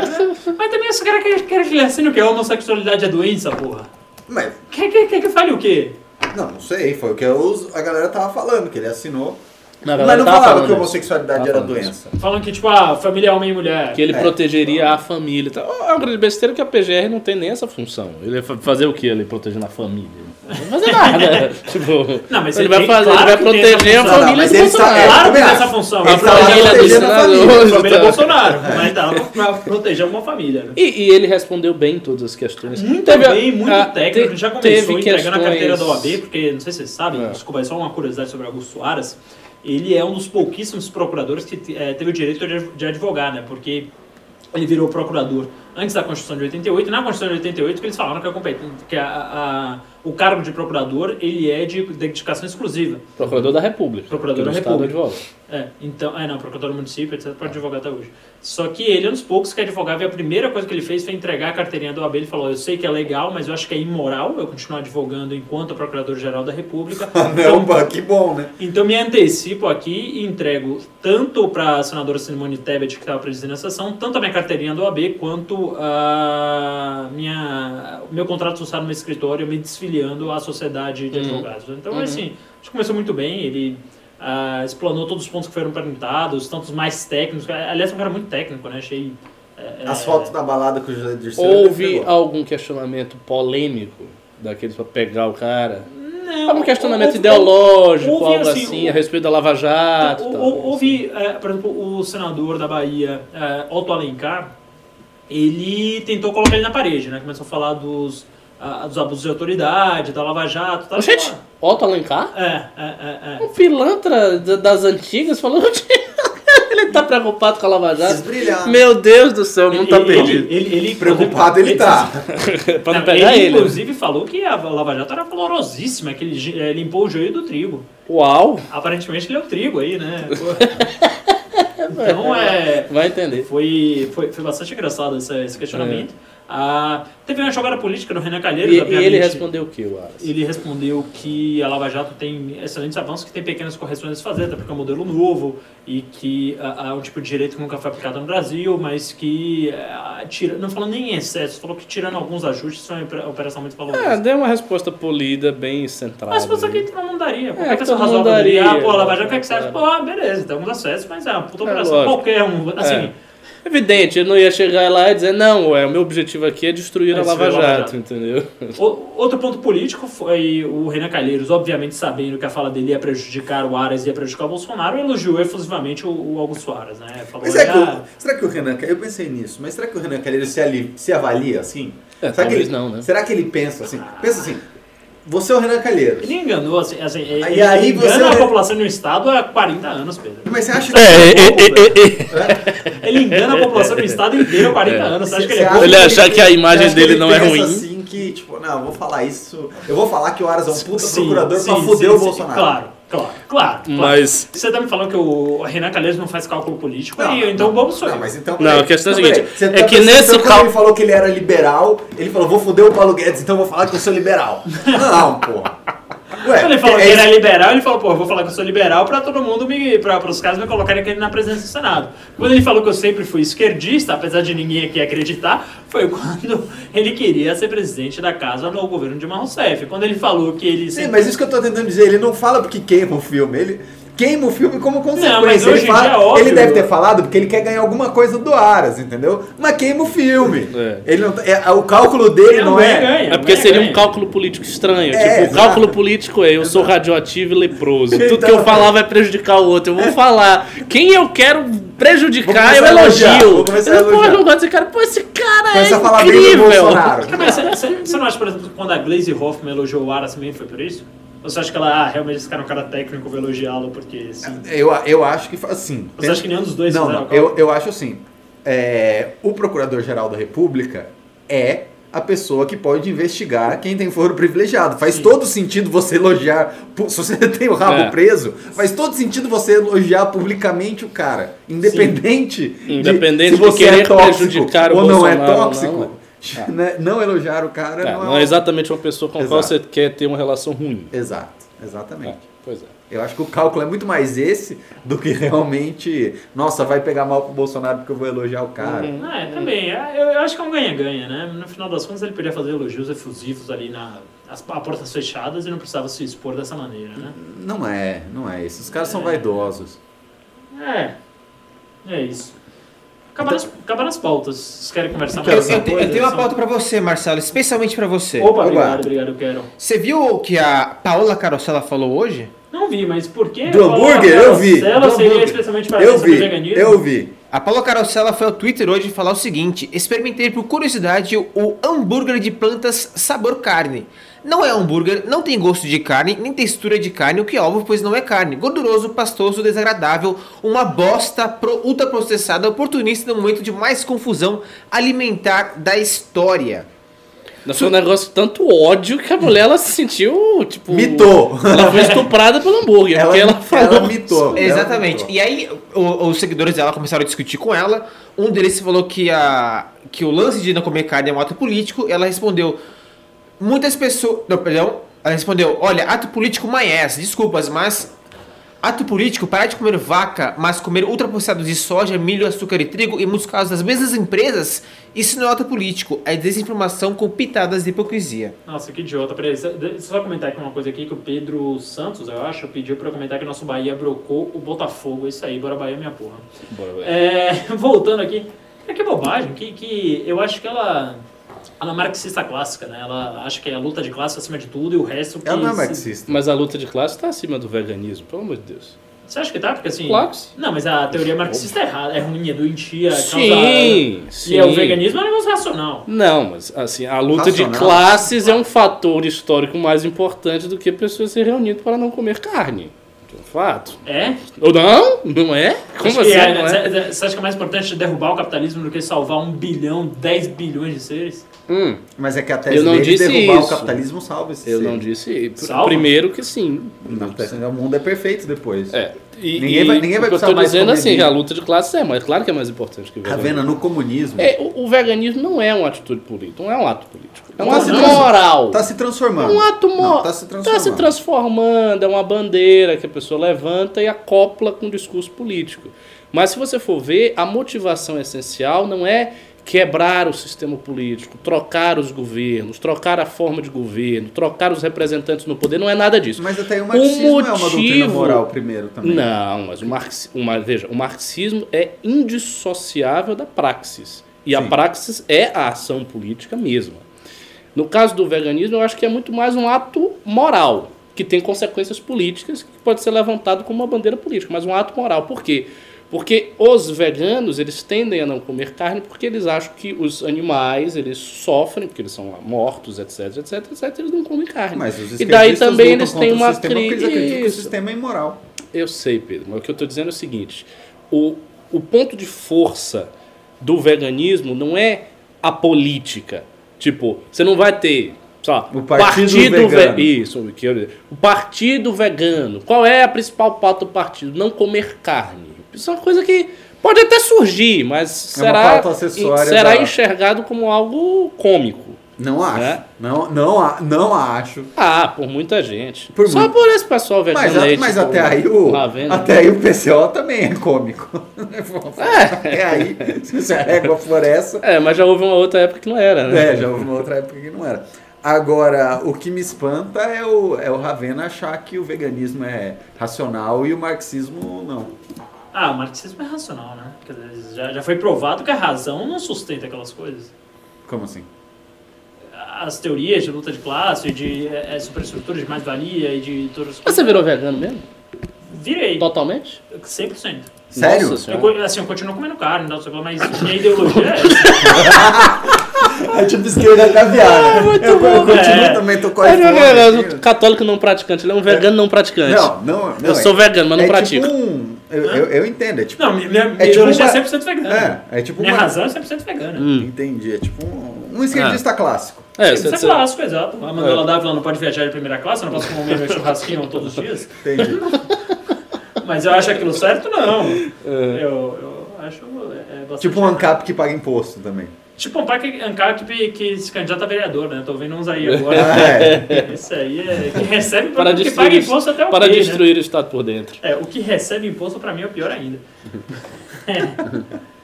é, e aí o Vitor Dias, eu não pimba de zero reais, mas esse aqui não vai ser lido, porque foi muito baixo zero reais. Alex Anderson mandou dois reais e perguntou, gente, cadê a Francina? Vocês brigaram? Eu não briguei com a Francine, não. O pessoal tá, tava falando do, dos tweets da Francine, né? Que ela tava elogiando o Guilherme Boulos esses dias. Não, ela, é, ela não elogiou o Guilherme exagero, Boulos. Exagero. Ela disse que o Flávio Morgenstern foi um idiota no debate dele. Não, ela tem um tweet dela que acho que ela fala, eu gosto do Guilherme Boulos. É sério? Sim. Nossa senhora. Riso, por favor, me corrija. Você que tá aí na frente da é. tela do computador. Tá Faria essa pesquisa agora, senhor Pedro. Pode falar enquanto isso, Mas tá? nós não brigamos, tá? Só pra deixar claro. Eu falei com a Francine esses dias também, ela está muito bem. Mas realmente as pessoas estão vindo perguntar aqui pra gente, mas eu, meu Deus, o que aconteceu com a Francine no Twitter? O pessoal tá meio confuso. Uhum. Acho que a Francine, ela, ela falou que o Guilherme Boulos estava bem nessa treta com o Morgenstern lá na Jovem Pan, realmente estava, estava solto, estava jogando solto, nem não, não o, acho que foi um elogio ao comunista. O Guilherme Boulos é um excelente debatedor, ele não é um debatedor sim, ruim, sim, ele é sim, bom, sim, ele é assertivo, sim, sim. ele pensa rápido, pensa, é, exato, não é besta não. Também acho. O que você acha que ela num debate? Ela fez o seguinte tweet. Nossa, o Flávio Morgenstern passou muita vergonha no pânico hoje. Uma criança ranhenta, birrenta, inconveniente da quarta série teria vergonha de se comportar como ele se comportou hoje, como ele se comportou hoje na entrevista do Guilherme Boulos. O mico, né? É, não, mas teve um outro. Então, aí um cara mandou passar vergonha para Guilherme Boulos a fim de carreira e ela respondeu, eu gosto do Boulos. É, nossa. Não é isso? Um tweet, eu gosto do Boulos. É, mas isso é, é, é por isso. A, a direita sempre acha que os direitistas são sempre mais inteligentes do que a esquerda. Então, ah, passou vergonha para Guilherme Boulos, tão fraco, tão idiota. Não, não é não. Ele é um... Humilhou. Bom, é um bom debatedor. Destrói. Como é que é? Flávio Morgenstern aniquila Guilherme Boulos. Se eu estivesse na circunstância de ter que debater com Guilherme Boulos, eu me prepararia muitíssimo bem e iria nervoso. Porque eu acho ele bem hábil, eu também iria rápido. Eu iria nervoso e... sabendo que a minha casa está vazia enquanto estou lá debatendo com o Guilherme Boulos. Não, e, inclusive, eu acho que é nesse sentido que o cara falou que ela falou que gosta dele. Eu... Ah, sim, da, sim, da habilidade. Tipo assim, ela discorda das ideias dele, mas, pô, o cara... Né? Vai é, debate ele, pronto. Ele não, ele não é, não é, um, é. Um, um, um, um idiota. Ele chegou ocupando espaço assim no debate. a, gente precisa, a gente precisa de uma pauta aqui. Pra, é, o, gente, o pauteiro. Cria aí uma pauta polêmica Vamos qualquer. Vocês aí que estão nos, nos comentários, joguem Francine, uma pauta absurda pra gente debater vazia, qualquer coisa. Bolos, qualquer kkk, coisa. Deixa ela quieta, deixa Francine em paz, porra, ela não faz parada, tem total liberdade de elogiar, defender quem ela quiser. Jefferson Carvalho deve ser gado da Francine. Nossa, tem, a Francine tem um berrante agora. Mas a Francine um berrante, sempre né? teve, as pessoas ficaram desesper, desesperadas pela foto do pé dela. É verdade, o pack, pack de pezinho, pé da Francine. da Francine. Peçam no Twitter dela, vão lá no Twitter. Peçam Fala de caramelo, eu, eu, eu, né? tenho, eu tenho uma pauta, eu tenho uma pauta. Manda. Petinder? Petinder não, não é Petinder. Qual é a pauta? A pauta é que o T S E, ele falou hum. alguma coisa do Bolsonaro que eu esqueci agora, deixa eu pensar. Oh, nossa, não, pauta o T S E falou que não teve, não teve disparo em massa lá. É, é, mas... Como é que não é? Acho a Francine isso tudo não, Thiago Bernardo, pronto, falei... Olha. Polêmico, hein? Nossa. Polêmico, polêmico. Tá, tá boa a qualidade do programa, hein? Puta que pariu. Tem, a, tem assunto, hein? A beleza de Francine. Melhor ser gado da Francine do que do Bolsonaro. É melhor, pelo menos ela é uma mulher. Já, já melhora. Treta do Marquês de Rabicó e do ministro Tarcísio. Alguém viu isso aí? Eita. Eu não vi, nem eu vi, visto. Eu vi, eu vi. Eu vi e aí, vi. Iso? Brifa o, nós, o Ministério então. da Infraestrutura tinha um convênio, uma, conce, uma concessão com um grupo do George Soros. Ah, eu vi esse negócio. Exatamente. E aí o, o Marquês de Rabicó fez um vídeo contra isso e o Tarcísio disse, deixa eu pegar o tweet dele. Não, pra não... Não, não é só isso. Eles fizeram uma reunião, se não me engano, isso. me corrija se eu estou errado, de captação e anunciaram com o fundo do George Soros. Isso. E quanto era que o George Soros ia investir no Brasil através desse fundo e através do, do órgão do governo Bolsonaro? Já pesquisa, eu vou pegar o tweet do Tarcísio pra vocês, peraí. É. E aí, como é que fica? E na, e na outra ponta você tem o Felipe Neto fazendo tweet, zoando assim, falando, ah, tem gente que acredita em terra plana, mas a galera de direita acredita que o George Soros, é... como é que é que ele falou? O George Soros quer implantar o comunismo no mundo e uma das ferramentas é a Greta. Hum. Não, o comunismo certamente ele não quer implantar, mas é, a, as organizações dele têm um viés ideológico que a gente sabe qual é. É um, é um viés que, se você fosse colocar num espectro político, seria uma esquerda democrática moderada, que aceita um, um, um grau de capitalismo com intervenção do Estado também moderado. É, é isso aí que o, que o Soros acredita, desde sempre. O Soros, para muita gente que não sabe, o Soros foi aluno do Karl Popper. Sim. Ele foi aluno do Karl Popper, o Open Society é por conta do livro do, do, do Popper. A Sociedade Aberta e seus Inimigos. Então não é que o Soros não é ah, propriamente um é. comunista, é por conta disso. Não sabia. Ele na realidade ele é um, um progressista. Você pode dizer até que ele é um liberal no sentido americano da palavra, um liberal. Uhum. E daí ele influencia. Agora por outro lado você tem uma questão, né? Dinheiro é dinheiro. Então, quando os caras vão lá e sentam para conversar com o Jorge Soros, você tem um fundo de investimento que vai botar dinheiro no Brasil, o cara olha o cifrão da ideologia. Quem sabe dos meus problemas aqui do Ministério sou eu. Porque tem um detalhe, né? O Marquês do Rabicó não precisa fazer nada. Ele é um youtuber, ele pode ficar ali dando opinião, dando pitaco com todo mundo, ele não tem que administrar coisa nenhuma. Ele não precisa administrar um ministério que tem recursos contingenciados, que é tudo apertado, que é tudo difícil. Ele não tem estas, estas dificuldades práticas para fazer as coisas. Tanto que quando você sobe ao poder e você passa a lidar com a máquina pública, as coisas mudam um pouco. Por exemplo, Bolsonaro. É, há várias críticas a respeito de Davos. Porque Davos é um, um, um, um, um encontro, uma reunião globalista. Uhum. E Bolsonaro foi para Davos. Uhum. E quando Bolsonaro foi para Davos e fez o discurso, ele não fez um discurso denuncista, dizendo vocês aqui tudo é globalista. Igual ele fez da ONU. Não, ele não fez. Sim. Ele não fez. Não, e mesmo, e mesmo o discurso da ONU, se você observar, eu li o discurso todinho. Ele fala do socialismo, que o Brasil estava na iminência de cair no socialismo, fala da Venezuela e tal. Mas quando ele vai falar da ONU, ele elogia a ONU. Ele diz... O que, que ele diz da ONU? Ele diz que a ONU foi uma organização criada para promover a paz, a liberdade. Ele não chega e mete o pau na ONU no discurso da ONU. Sim. Ele faz uma crítica pontual é, à questão da, dos vinte por cento de preservação ambiental, que é o organismo internacional, que é, mas é uma coisa pontual. Ele, ele respeita a instituição que ele está ali. Não chega aqui e faz um discurso. Ó, o negócio aqui é o seguinte, a ONU é uma instituição globalista. A ONU deveria ser fechada. Você ele não vai fazer isso. Você treitou com o Bruno Covas? Hã? Sério? Sério? Sobre o quê? Hã? E agora? O S T F é um órgão do P T, é o que é o mesmo que dizer o, do Foro de São Paulo. Sou inteiramente a favor da Lava Toga. Só advirto que não adianta punir os empregadinhos e... Três pontinhos. Aí, pessoal. É, Bruno Covas e Flávio Bolsonaro rasgando o cu com a unha. Ixi. Ixi. Hum. Mas lembra, lembra que ontem... Você estava ontem aqui, né? Que eu falei da contradição do, é. do acordo, porque o Olavo fala que o S T F é uma, é, faz parte do Foro de São Paulo. Sim, e aí, se isso. tem um acordo do Toffoli com o Bolsonaro para salvar o Flávio, tem um acordo, dentro da visão olavista, do Bolsonaro com o Foro de São Paulo. Exato. E é, o que ele tá, e é o que ele tá falando aqui. Mas é aquilo que eu disse. Se ele já falou que o Flávio Bolsonaro foi chantageado pelo lobby chinês, ele pode chegar à conclusão que o presidente também foi chantageado pelo Foro de São Paulo. Então o Foro de São Paulo manda no Brasil. É, o Foro de São Paulo é o grande poder brasileiro. Tá. Independente, então, e, e o Bolsonaro é um coitado, agora, é uma do, vítima. Esse do Foro de São Paulo não é um negócio tão... A maneira como essa coisa é colocada é tão tosca, né? Porque fica parecendo aquelas teorias... Teoria da conspiração clássica, né? Que você tem uma força única e que tudo parte daquilo ali. Então você tá a maçonaria, os Illuminati, os globalistas, o Foro de São Paulo. Quer dizer, como explicar que uh, em pouco tempo diversos presidentes do Foro de São Paulo tenham sido derrubados, diversos presidentes tenham perdido as eleições e outros tenham substituído? Como explicar que você teve impeachment de Dilma Rousseff? Como explicar que isso tudo foi referendado pelas instituições brasileiras que supostamente servem o Foro de São Paulo? Se elas servem o Foro de São Paulo, nunca poderia ter acontecido o impeachment. Mas que o serviço é nunca brasileiro. O serviço é o cara serve, mas serve de má vontade, entendeu? Serve mais ou menos. Serve mais ou menos. Tava servindo, tá, mas agora... Fora de São Paulo. Ei, tá longe. Mas tá... Mas, mas, é. Vamos falar do Marquês? Vamos. Fala.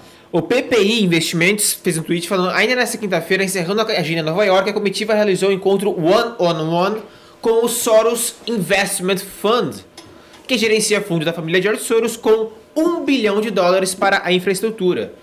Outros fundos que eles se reuniram em Nova York foi o Citibank, o J P Morgan, Morgan Stanley, Dentus e Soros, é, o Soros A C G Global Infrastructure.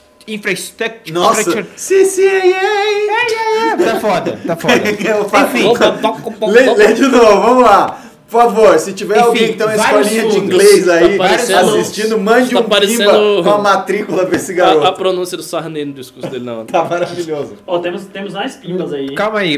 O Pedro, o meu problema não é com inglês, eu falo português também mal. Ah, tá. O pessoal não conhece, vamos lá.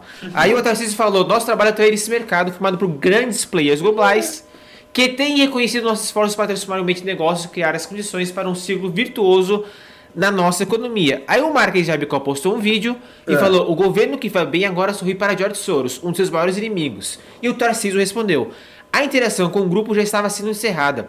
O programa de concessões que montamos segue uma linha estritamente técnica e precisamos protegê-lo de agendas de cunho político. Aí mandaram aqui no chat que tem um, um, uns memes muito legais do, do Marquês de Rabicó. Vocês conseguem ver daí? Ah! Olha que o Deus Vult ali atrás. Quem que é? É a, é a Greta e quem tá é lá? É a Greta, fundo? É porque é Rabicó num, num armado com McDonald's e outras marcas aí americanas, protegendo o, o mundo do globalismo. Falando nisso, falando em McDonald's, e, o, e esse I love you do Bolsonaro pro Trump? Rolou mesmo? Ele falou isso mesmo? Eu não, não, eu não ouvi. Isso, não, não eu sei. Não, eu, eu, não, eu acho que o pessoal tá sacaneando. Eu, eu não, não quero acreditar que não ele mandou um I love you. Não é possível isso. Ah, quer dizer, possível é. Possível é. Mas às vezes o caso... Não sei, não sei dizer. I love you. I, I love you! Acho que ele não disse. Não, e aí acharam uma matéria dizendo é. que o Bolsonaro não fala eu te amo pros próprios filhos. É? é. Ah, é verdade. Ele falou: nunca vou falar eu te amo pra um homem. É. Aí chega lá pro Trump: é love you. É love you. Tá foda, é. tá foda. Bom, mas, espero que seja verdade. Não, não tá fácil, não tá fácil. Ela precisa muito boa pra essa mentira. Temos pimbas aí, Riso. Temos, temos. Temos, novos. temos. Nicole. Dólar. Opa! Nicole. Do Jorge Soros, hein? Do Jorge Soros. É do Jorge Soros. É da Nicole Lima Costa. Ela mandou três dólares canadenses e falou: Ricardo, você já leu a autora Ayaan Hirsi Ali? Então, to, todo mundo me pergunta da, da Hirsi Ali.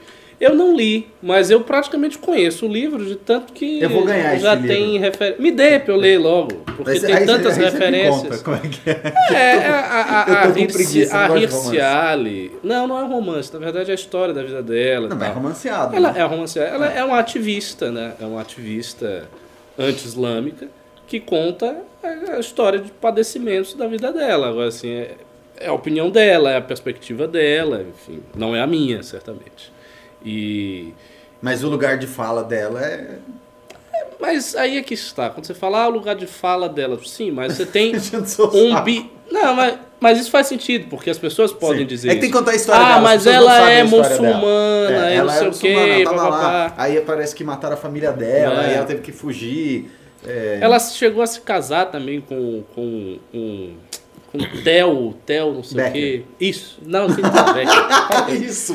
Theo. Esse, esse. Não, é desse. Esse, esse, cara, esse, esse cara é o salão da fazenda. Esse aqui é o Aleicon.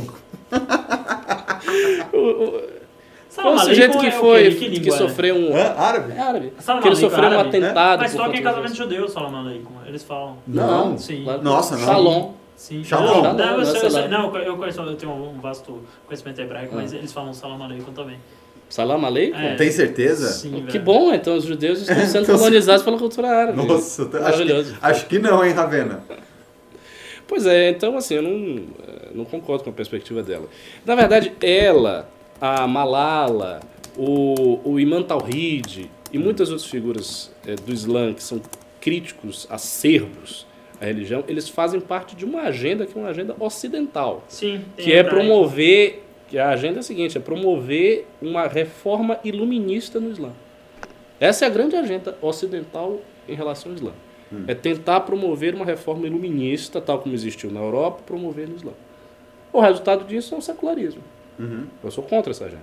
Absolutamente contra. É que eu estava certo, né? É. É, em, em hebraico, para pronunciar Shalom Aleichem. Ai, tá vendo? Mas que é a mesma coisa do Salam Aleikum. É, porque que Shalom é, que a paz, paz ter, Salam... É que a paz uh, sobre, ter sobre vós. É uma língua aparentada, né? Eles falam no, na, na vinda do Shabat, né? Que é, enfim, o dia que eles observam entre sexta e sábado. Próximo Pimba? Manda. Vamos lá? Um dia sem Tim Maia é um dia em vão, mandou cinco reais e falou: a verdade é que Soros contribuiu pra caralho para a queda do comunismo nos anos oitenta e noventa. Fez muito mais do que a reaça tonto chorão que vê terça livre, diga-se de passagem. Pois é, você tem razão, porque Soros foi um dos financiadores e promotores das revoluções coloridas, uhum, em todo o leste europeu. Então ele promoveu essas revoluções, justamente porque ele não é um comunista. Sim. Você diz que ah, ele é um comunista, não, ele não é não um comunista. Não dá pra ganhar dinheiro no país comunista. Até que dá, até que dá. Um especulador? Não. não na, na, na posição dele de especulador, ele não, não Na posição nada. dele não daria. Mas, só na exemplo, China. Mas na Revolução Comunista, depois de se instaurar, você tinha diversos capitalistas que eram protegidos dentro, sim, da União Soviética. Por exemplo, os, os Rockefeller ganharam dinheiro na União Soviética. Rothschild ganhou dinheiro. O pessoal sempre ganhou dinheiro. Na, na União Soviética. Na época da N E P e tal. Então nunca teve essa coisa de você extirpar completamente o capitalismo. E no caso do George Soros é isso, ele não é um comunista, ele é um, ele é um liberal norte-americano, um progressista, você pode dizer que ele é um globalista, mas comunista efetivamente ele não é. O próximo Pimba da Pri Pompeu mandou cinco dólares canadenses e não falou nada. Muito obrigado. Olá. É isso aí, pessoal. Isso aí, vamos... Quem está rindo aí, Ravena? Tá falando método Ravina... Ah, perdão, perdão, perdi, eu pulei um pimba aqui. O Alexanderson mandou dois reais e falou: a Fran tinha muitos admiradores no B L. Por que ela saiu? Não sei por que ela saiu, por que ela saiu. Hã? Pedro, você, você sabe por que ela saiu. Fala, ela quis seguir povo. o seu sonho de ser jornalista. E ela não já era jornalista no M B L news ponto com ponto B R? Não, mas ela, ela queria... Como é que posso dizer assim? Alçar voos mais altos, né? Uhum. Queria fazer parte de uma mídia assim que não era... conhecida por disseminar fake news. E ela alcançou esses voos mais altos? É. Acho que ela está tentando, né? Mas, mas ela está com um projeto, é, um tá mídia, com um projeto, um projeto jornalístico, sim, e tal. Com aquele menino também, o do, né? O André. Uhum. Quem, a galera tá zoando ele, falando que ele virou esquerdista. Qual menino? Qual menino? O André, o André, André, André Valeriano. Ah, ele saiu também? Sim. Aí, um, um, ele foi mandar um projeto. Um cocundinha e tal. Nossa, é, virou gato da Francine. Tá aloprando, cara.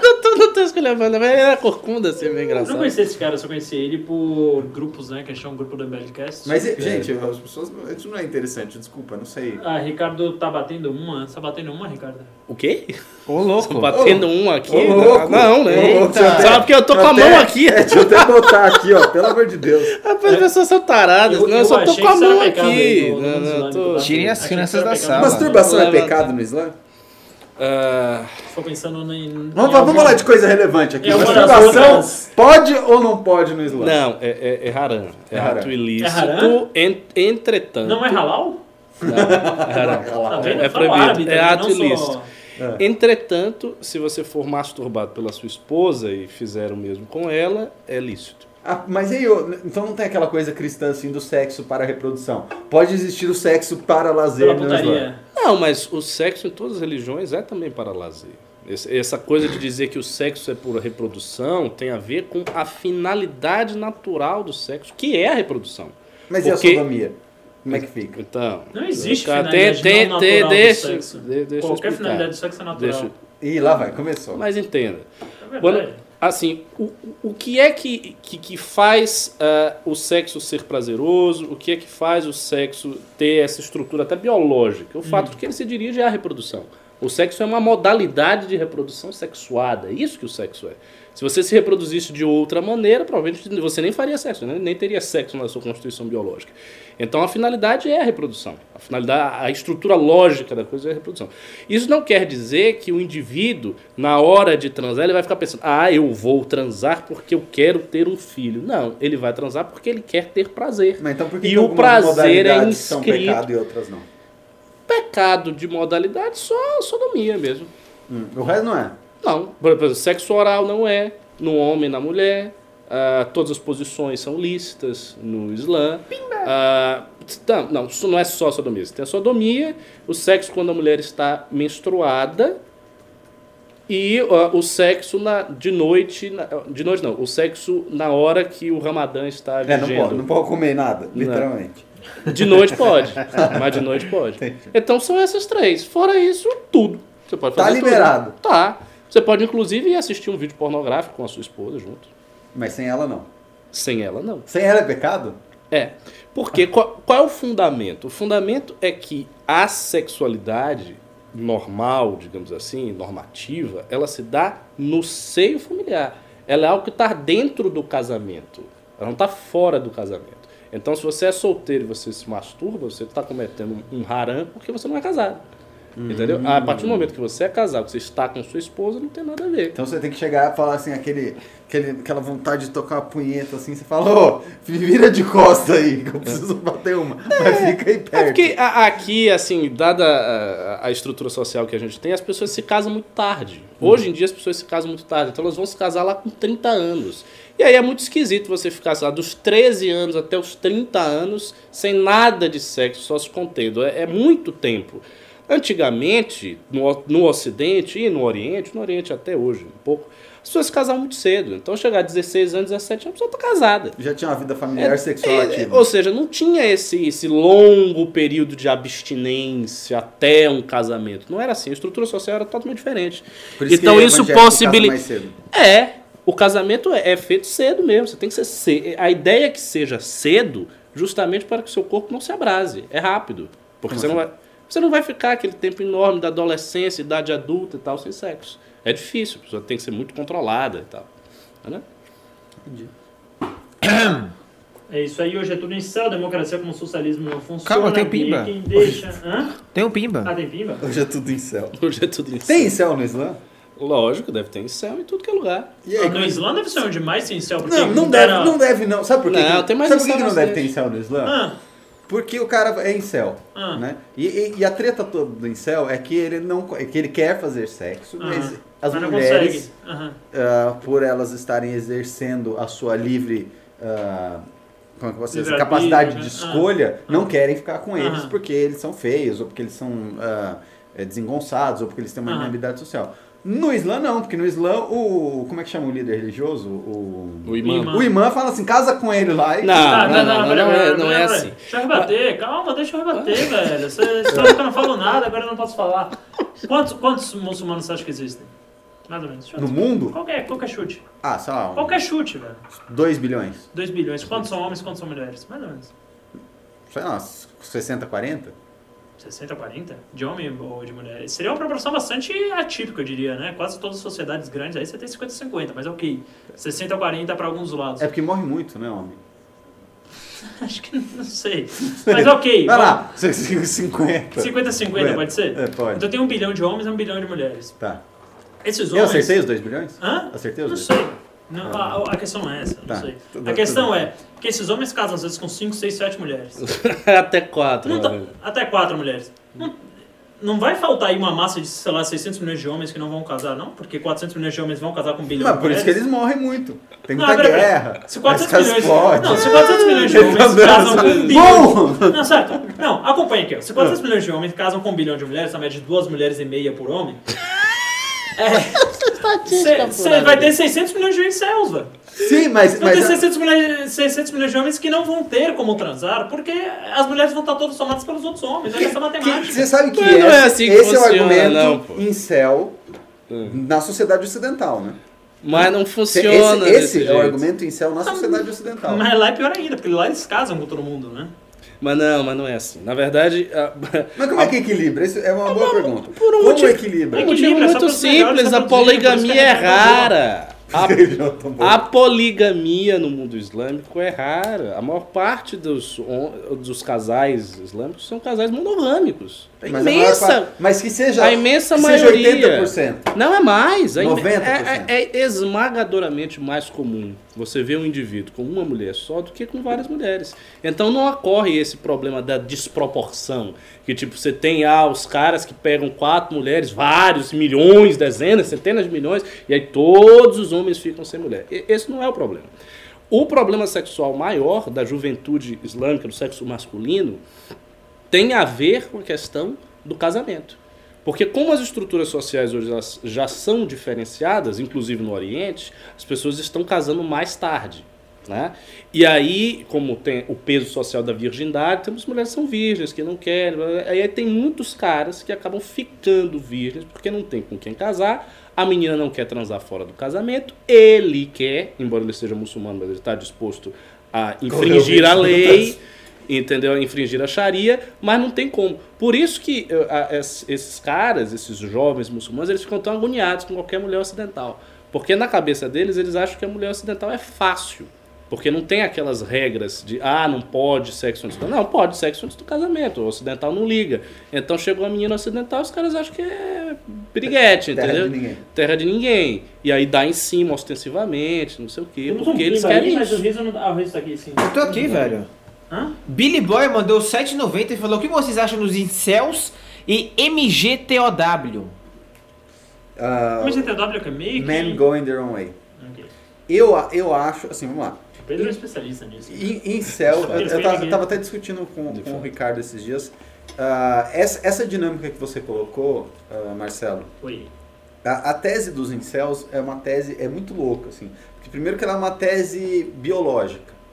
Eles acreditam que uh, existe um certo formato de homem, ah, formato mesmo, certo. Assim, proporções áureas masculinas que fazem com que homens sejam mais bem-sucedidos na sua produção do ah. que mulher, do que outros homens. Uhum. E eles acreditam que eles fazem parte, então, dessa maioria de homens que são menos favorecidos e que esses homens, então, mais favorecidos, comem todas as mulheres. E como a nossa sociedade, ela... tem esse ato de casamento, né? Então tem uma coisa de relação que eles falam que chama hipergamia, você já ouviu falar? Sim, já. Que, as que mulheres é, hipergâmicas. Que é, que é, só que hipergamia não quer dizer que elas fazem muito sexo com muitas pessoas, quer dizer que elas querem se reproduzir para cima, né? A, a, além da sua capacidade de beleza. Uhum. Uhum. E, e faz sentido, porque se você pensasse antigamente, tinha esse equilíbrio, esse raciocínio econômico que o Marcelo falou. Como as pessoas casavam cedo, elas iam saindo do mercado. Né? Então, saíam do mercado, o, o garoto casava jovem com a menina, saía dois do mercado. E, e as, os negócios, né, se a gente pensar como se fosse economia, iam se encontrando e as pessoas ficavam casadas mais tempo. Então o mercado era mais equilibrado dessa maneira. E eles entendem, então, o sexo como um problema de desigualdade. Uhum. Igual, a, igual a esquerda fala de desigualdade financeira, que é um problema, é um problema... Desigualdade de, de oportunidade desi... sexual. Exato. De Você desigualdade... é feio, gordo, tímido, Sim. as suas chances de obter sucesso são baixas. As suas chances de obter sucesso já seriam baixas normalmente, mas num ambiente monogâmico, onde as pessoas saem do mercado, suas chances seriam mais equilibradas. Uhum. Mas num ambiente de livre concorrência, onde você, gordinho, disputa a mesma mulher... que, uh, sei lá, fala alguém aí, o Rodrigo Hilbert, se ele fosse solteiro, né, disputa a mesma mulher, você cria uma, um ambiente de desigualdade de competição. Uhum. Né? E aí, parte disso, isso já é uma opinião minha, você acaba causando por vários outros fatores políticos também, uh, o que a gente chama de M G T O W, que é Men Going Their Own Way, que são basicamente o que eu acho que é um exit theory, sabe? Você olha assim... O, o jogo e você fala assim, esse jogo está viciado. Se esse jogo está viciado, eu tenho opção de jogar e tentar ganhar, mesmo sabendo, né, que as chances estão contra mim. Eu tenho a opção de jogar e perder, mas eu tenho uma terceira opção, como qualquer jogo, que é de não jogar o jogo. Que o jogo seria constituir família. Ser, Porque o jogo é, é viesado. O jogo é enviesado. Então ele parte de uma... O, o chefão sempre ganha, então... O, M G, o M G T L W ele parte de uma perspectiva que a sociedade é genocêntrica. Que a gente o que é genocêntrica? Hoje. Hã? Genocêntrica. Ginocêntrica, sexualidade das mulheres. Hã? É, é o antipatriarcado, digamos assim, ah, que é um, tá. é, um, é um patriarcado que favorece as mulheres. Ele parte uhum. dessa perspectiva. Em alguns pontos faz sentido, outros pontos eu discordo. Alguns pontos, principalmente nos pontos legais, né, nas questões de divórcio, que eles falam que as mulheres realmente levam vantagens legais nos divórcios. Muita. Eu concordo. Por quê? Hã? Por quê? Por quê? A custódia de filho, ah, é, dinheiro, pensão, mulher, dinheiro, pensão. Não, mas dinheiro, é, bom. Não, é, assim, ah, geralmente é o cara que tem mais dinheiro, a mulher tem menos, e a mulher bota o cara na justiça. Sim, ah, mas é só separar no separação total de bens. Né? Só casar em separação total de bens, né? Você casou e comentou parcial de bens, você se fudeu. Sim, é, mas, é, mas, me, mas mesmo separação total de bens é discutível. Por exemplo, você pode casar com alguém com separação total de bens, uhum. ah, e a mulher alegar que depois ela não trabalhava porque você não queria que ela trabalhasse, e aí você tem que pagar pensão, mesmo em separação total. Hum, tudo bem. Ela pode ficar com a custódia dos filhos. Aí você paga uma pensão por causa disso. E, depois, e vai, você vai pagar a pensão da custódia dos filhos, tudo bem, mas é justo que você pague. Mas ela pode fazer o que muitos deles alegam, que a gente sabe que acontece também, uh, ela pode usar os filhos como moeda de troca. Coisa mais comum. Coisa mais comum. Então, então não é uma relação de equilíbrio e eu não acho que deva ser. Tá? Aliás, vocês já viram mulher abortar de pai rico? É raro, né? Pois é. Tem um filho do Neymar. Vai abortar de qualquer jeito. Enfim. E aí, então, eles têm essa visão do mundo. Que comentário preconceituoso. É a pura verdade. É, é uma realidade rica. É a realidade das coisas que eu posso fazer. Se a mulher for rica, pode abortar. Sim, Sim. Tô falando que tem uma disparidade grande. Aborta não. Aborta não. Então, mas enfim. E aí, eles, enxergando o mundo através dessa perspectiva, acham que o jogo da família, né, o jogo de, de construção de família está viciado, e a partir disso, então, eles escolhem não participar. E aí é men going their own way. Eles querem se realizar na vida através das suas próprias atividades, através... Não é um nome novo de viadagem. Não é, é eles não são... Os caras falam, ah, e aí, você é M G T, eu também sou. Pior que não. Pior que não é. E, e, esses, tipo, já tem esses caras, men going their é own um, gay. É um live já... Não, não tem, tô brincando. Mas assim, se o cara é gay, o cara não precisa... Não, se o cara é gay, ele... o cara tá transando. É. Ele tá transando mais que a gente. Exato. Os gays transam um bocado. Ele mais. já tá satisfeito. Esses são homens heterossexuais que tomam uma escolha por entender que... Ah, o jogo, né, do relacionamento está viciado, ah, os valores tradicionais que faziam com que a sociedade fizesse sentido em uma família não existem mais, não estão mais presentes, e então a partir disso a decisão mais sensata a se tomar é você como homem falar, eu não quero me relacionar com uma mulher, quero construir e levar a minha vida de outra maneira até tudo fazer sentido. Agora, nessa, nessa filosofia de vida tem um aspecto também de autoengrandecimento, né? O cara entra no trilho para hum. ele malhar, para ele ser mais forte, para ele ser mais bonito, para ele ser mais rico ou não? Depende, tem uns que sim, outros que não. Porque eu vejo muito isso, eu já vi uns masculinistas, essa coisa, tipo, eu, agora eu vou centrar em mim e vou ser o mais fodão aqui, porque eu quero tem, ser. Tem, isso, isso acontece muito nos fóruns de autoajuda dos incels, porque hum. como eles têm essa perspectiva uh, física, da, da aparência mesmo, então eles têm, chama, acho que, male betterment, tem um, tem um negócio assim, Sim. e aí eles ficam falando de plástica facial, ficam falando de tamanho do pescoço, qual é o diâmetro do pescoço de um homem alfa, qual é não sei o que, tamanho do braço, ficam puxando o pé. Existe isso. Mas é... E, e é muito engraçado que a gente tava... Lembra que a primeira vez que a gente falou sobre isso? A gente falou da desproporção, né? E eu acho que é uma coisa que é muito também do mundo virtual. É, você disse que oitenta por cento dos jovens não estavam fazendo sexo. Eu, eu achei absurdo isso. Sim. Mas o, o fato... E, e tem uma outra coisa também, que é muito louco, que as meninas também estão fazendo menos sexo.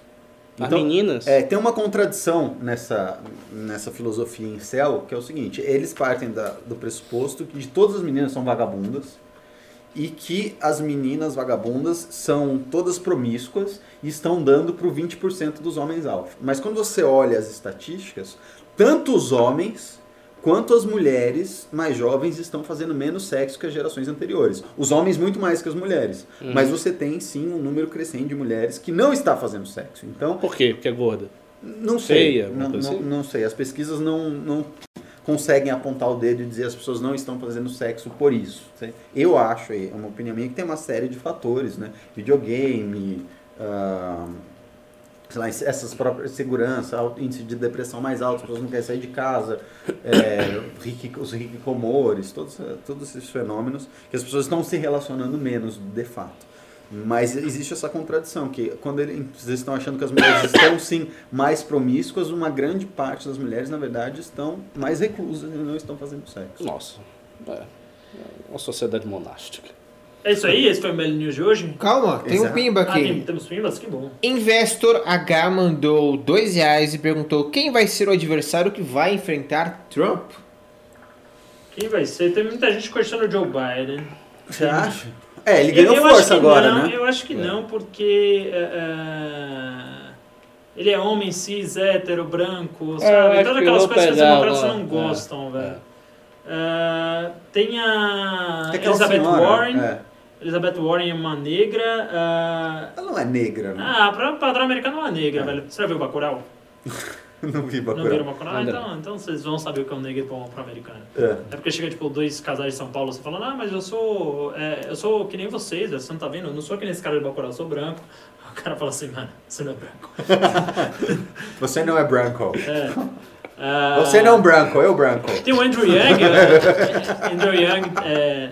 Tem, tem, tem, a, tem o Andrew Yang, né, que é um bilionário aí que virou sócio da McKinsey. Sim, ah. e o Andrew Yang, ele tem uma plataforma muito doida de Basic Income, né? Que ele chama Freedom Tax, acho. Ah, é? Tem um nome muito louco, assim. Tem a Kamala Harris, que eu não sei exatamente quem é. E tem o Pete Buttigieg, que esse é o meu preferido. É um cara também que ele é prefeito na cidadezinha do Tennessee, se não me engano. Você não, eu achava que você ia gostar do Andrew Yang. Cara, eu gosto, mas... Sei lá, vai colocar um coreano assim nos Estados Unidos, fica meio... Não sei, não sei. Tenho, tenho, tenho restrições, confesso. Por quê? Você é... é racista com coreano? Não sou racista, mas o fato é que assim, o cara é realmente coreano, né? Não sei. Não ah, sei. Até, aí, até aí o Obama era muçulmano. Sacanagem. O Obama é, é. É porque assim, eu não, eu não, eu não vejo ele identificado. Era quando ele era? Ué, era Somália, não era? Mas se, é, é, era do Quênia. Do Quênia. Você não votou no, no vietnamita pra deputado federal? Não, eu votei no vietnamita depois. Ah, tá. Uh. Não, tô brincando, eu votei no vietnamita pra... Nossa, ao vivo, hein? Ao vivo. Amanhã tá expulso do M B L. Amanhã eu toco de beisebol daqui a pouco. Aí. Tá. Não, tô brincando. É, não, eu acho que o americano não vai criar identificação com ele, cara. Eu acho que o americano, no final das contas, não vai votar num... Eu acho, no asiático. E tem o Pete Buttigieg, que é o cara que mais gosto, que ele também é um, um cara fodão, que ele fez uma puta carreira no setor privado, se não me engano, também em consultoria, investment banking, alguma coisa assim. Uh, virou prefeito em South Bend, Indiana. Ele é tenente da reserva da Marinha dos Estados Unidos, hum, então é meio militarzão, ou seja, o mais republicano dos democratas. Aí vem a surpresa, ele é gay, casado com um rapaz, com um marido. Então, assim, acho que os Estados Unidos tá afim de mandar essa mensagem. Cara, eu não entendo isso do casamento gay, mano. Hã? Eu não consigo entender casamento gay. Por quê? Por quê? Por que, que um gay vai querer entendo. casar? Mano? Pra que, que um gay vai querer casar com alguém? É muito simples, ele era porque o, o, o cara é gay, mas ele ainda tem modelos de sociabilidade que são herdados da civilização cristã. Então ele acha que o casamento é importante, ele entende a importância da instituição. É por isso. Você acha? Acho. Tipo, porque ele quer mimetizar um... Não, não é que ele quer mimetizar, ele acha que o casamento é o modo como duas pessoas se amam, se juntam. Ele é gay apenas. Ele, ele, enxerga, ele enxerga a condição dele de gay como não sendo um obstáculo para aquilo que é o casamento. Se você entender, por exemplo, casamento e descrevê-lo tirando a distinção sexual, o que, que você vai ter? Você vai ter duas pessoas que se amam, que se reúnem na mesma casa, que passam a conviver, que têm uma relação de fidelidade, que criam filhos, etc, etc, et cetera. Isto tudo pode ser com dois homens ou com duas mulheres. Ele vê valor, é isso. Ele, ele vê valor, valor nisso, é, exato.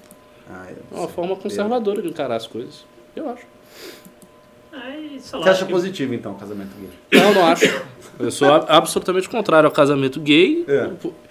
Eu, eu os, os meus valores que estão na minha mente, como diz o Ravenel na teoria, são todos da Sharia. Eu não sou oposto à Sharia em nenhuma vírgula. Nem taca pedra. Nem na, em nada. Cortar, o braço do Lula tava em cortado nada. Agora. Mãozinha do Lula em, cortada. Em nada. Ele tava em, assim. Eu tô falando em nada, mas em nada, em nada. Guerreiro do povo brasileiro. Assim, claro, eu, eu entendo que eu vivo numa ordem social liberal, que aqui a lei é diferente e tal. E você não pode, como muçulmano, querer aplicar a Sharia na sociedade que você tá, que é minoritária e tal. Até porque isso é contra a Sharia. É contra a Sharia. Mas os meus valores, eles estão completamente alinhados à Sharia. Então eu sou contra. Vocês perguntam, sua opinião pessoal a respeito do casamento gay? Contra. Opinião pessoal a respeito de relações homossexuais? Contra. Por uma questão religiosa. Religiosa. Entendi. Entendeu? Caralho. É, você viu? A Vera tá até assustada. Quantos filhos você tem? Eu? É. é. Bom, vou aproveitar que ainda dá pra anunciar. Nenhum. Então, ele já tem filho. Então, no futuro, assim, a Sharia tá chegando. Eu, eu queria ter já vários. A Sharia é. tá chegando. É verdade. Não, né? Fiquem aí em céus pra você ver o que, que vai eu tô, acontecer. Eu tô, tô tentando convencer minha esposa a ter filho, só que ela quer trabalhar, quer estabilizar mais o trabalho, quer ser promovida. Falo, quer trabalhar? A minha trabalha. É, então, aí ó. Hã? A minha trabalha. Não? Não. Aí, ó, então esse, esse, esse é um cara mais... Pois é. É porque eu sou um cara quem, mais secular. Quem, quem, tá, quem, quem vai ter um futuro melhor? Eu não sei. Eu né? acho que a Natiele, sabe por quê? Porque vocês já viram a... A Thierry sendo esposa do Ricardo aí. Eu não sei se você guarda uhum. essa descrição, se você coloca nas redes sociais, eu tô contextualizando o nosso espectador. É, eu não sei se vocês já viram, eu, eu sou um cara muito liberal, progressista praticamente, e acredito muito nos valores seculares, etcétera. Mas tem uma coisa que me preocupa. Uma coisa é fato, depois que teve a Primavera Árabe, e enfim, houve uma emancipação grande das mulheres, principalmente na, na, nos países mais ocidentalizados ali uhum. da, da, do mundo uhum. árabe, o nível de suicídio das mulheres disparou. Claro, sempre assim. Teve isso? Sim. Tem, tem esse dado? Sim. E mais do que isso, é, ao longo dos anos, quando a mulher realmente começou a entrar no mercado de trabalho, você vai ter ali um gráfico, uh, um livro que eu li, chama... Uh, acho que foi no, no Novo Iluminismo que eu li isso, ou foi algum dos Harari, não sei, algum, algum desses é, anticristo aí da vida. É, Você mostra do que... Pinker? Com, hã? O do Pinker? Eu não sei se foi do Pinker ou se foi do Harari. É. Mas o, o fato é que, a partir do momento que as mulheres entram no mercado de trabalho, o índice de suicídio delas dispara. Isso você pode comparar tanto temporalmente quanto interpaíses, né? A depender do, do, do grau de desenvolvimento dos países. Então a gente fica aqui muito é, pensando... O que é que a gente faz como Estado, né? O que é que, para onde a gente está indo? Quer dizer, o que se convencionou que a gente quer dar mais bens, mais serviços, mais tudo para todo mundo. Mas, sei lá, a partir, por exemplo, do surgimento da internet, o índice de suicídio disparou. É, não tem como saber de felicidade, inclusive do Steven Pinker, ele tem uh, um capítulo só para felicidade. E assim, felicidade é sempre muito relativa. Às vezes você pergunta pro cara, pô, você é feliz? Sei lá, o cara tá gripado e fala, porra, não sou. Então o cara tá acabou de terminar a maratona, eu sou feliz pra caralho, e no outro dia a mulher dele tá com câncer, sabe? Então é muito difícil você medir grau de felicidade perguntando. Só que uma coisa que é, é inegável, que né, não passa em estatística, é suicídio, certo? Se o cara suicida, inegavelmente, ele estava profundamente triste. Pode ter sido, eventualmente, um momento de desespero, por algum fato pontual, mas, é, via de regra, são pessoas que, que é, é, levam não, estão bem consigo mesmo. Que levam a depressão aí por, por um longo período de tempo. E o fato é que a gente não sabe para onde a gente está indo. Como o assim? Fato é que a gente fica, uh, o Estado, ah, vamos trazer bem, vamos trazer serviços, vamos liberalizar, e realmente as economias crescem, crescem muito rápido. Mas fala o um negócio do Durkheim. Os índices de suicídio começam a subir. E assim você fala, ah, vamos emancipar mulheres, e que isso parece uma coisa uh, de bom senso já hoje, praticamente. Praticamente não se discute mais isso, que as mulheres devem entrar no mercado de trabalho, que devem ser livres para voltar, para dirigir, e para trabalhar, para fazer é, tudo o que elas quiserem. Praticamente isso virou bom senso. E o fato é que as mulheres estão ficando mais miseráveis com isso. Elas estão ficando mais tristes, elas estão se suicidando mais. E aí você para pensar, pô, pra onde a gente tá indo? Mas, né? mas, mas não, não, calma, calma. Eu sou, eu sou absolutamente favorável. Eu, mas... eu, eu acredito que assim, uh, existe, não é que elas estejam ficando mais miseráveis como um todo. Existe, miseráveis de, não, não, de, uma tradução errada não, não, de não, inglês, não, não, né? Então estão assim, mais tristes. Talvez exista um agregado de mulheres que esteja também mais feliz do que antes. Você pode ter mais gente mais feliz e você pode ter gente mais triste. Não significa que necessariamente to, o todo, o agregado não, de o mulheres estejam... É que, não, o negócio é que você pega suicídio sempre por taxa de cem mil, para neutralizar justamente o tamanho da, da, do fenômeno. E desde que as mulheres entraram no mercado de trabalho, acho que essas taxas de suicídio de mulheres subiu assim, tipo, doze vezes. É um negócio surreal. Antigamente só homens se suicidavam, é, só homem trabalhava. Assim, para mim... nove para um, agora é tipo dois para um. Para mim a resposta a isso tudo é muito óbvia. Qualquer ordem social que prescinde de Deus é uma ordem falha, uma ordem que está morta. Tá morta. Civilização que não tem Deus está morta. Acabou. Porque é, é, não, é muito simples, porque veja, quando você não tem o divino, quando você não está ancorado na transcendência, é, to, tudo aquilo que você constrói enquanto especulação racional e tal, vai quebrando, vai caindo, que foi o processo do iluminismo. Você vê, do século dezoito até hoje. Que não tem uma verdade absoluta inquestionável. Vai quebrando, vai quebrando, vai quebrando, vai quebrando, vai quebrando, até que Nietzsche anunciou, com a morte de Deus, ele anunciou o niilismo do europeu moderno. Ele imaginava que seria possível criar o Übermensch. E o que, que é o Übermensch? É o Carluxo. O, su... é o, o super-homem é aquele que cria os seus valores. Então, o valor do super-homem não é dado por um super-ego social, não é dado pela sociedade, é dado pela criatividade que vem dele. Só que isso nunca apareceu na história e eu acho que isso nunca vai aparecer. Mesmo, Essa me parece mesmo uma Nietzsche, imagem... Ele, ele nomeia tipo um, um dois, Übermensch é o César, não, não é? Ele não, ele não, não dá uns exemplos? Do... Não, não. Não há super-homem na história. Hum. Existe, houve grandes homens, etcétera, outras épocas, mas o super-homem em si é uma coisa que vai surgir. Hum. Zaratustra, o profeta dele, ou assim falou Zaratustra, é o, o, o, o sujeito que anuncia a vinda do super-homem, que virá e tal. Mas não, não veio, eu não acho que vai vir. E é isso, uma ordem social. Você falou Zaratustra, ele falou o quê? Além de Deus está morto. Uh, ele anuncia a vinda do super-homem. O Übermensch vem, mas não veio. Então eu acho que uma ordem social sem Deus é uma ordem que vai falhar. As pessoas vão ficar cada vez mais depressivas, cada vez mais loucas, as relações sociais vão ficar cada vez mais esgarçadas e você vai, vai, vai, vai, vai, vai. Hum. E é isso. E, e é inevitável.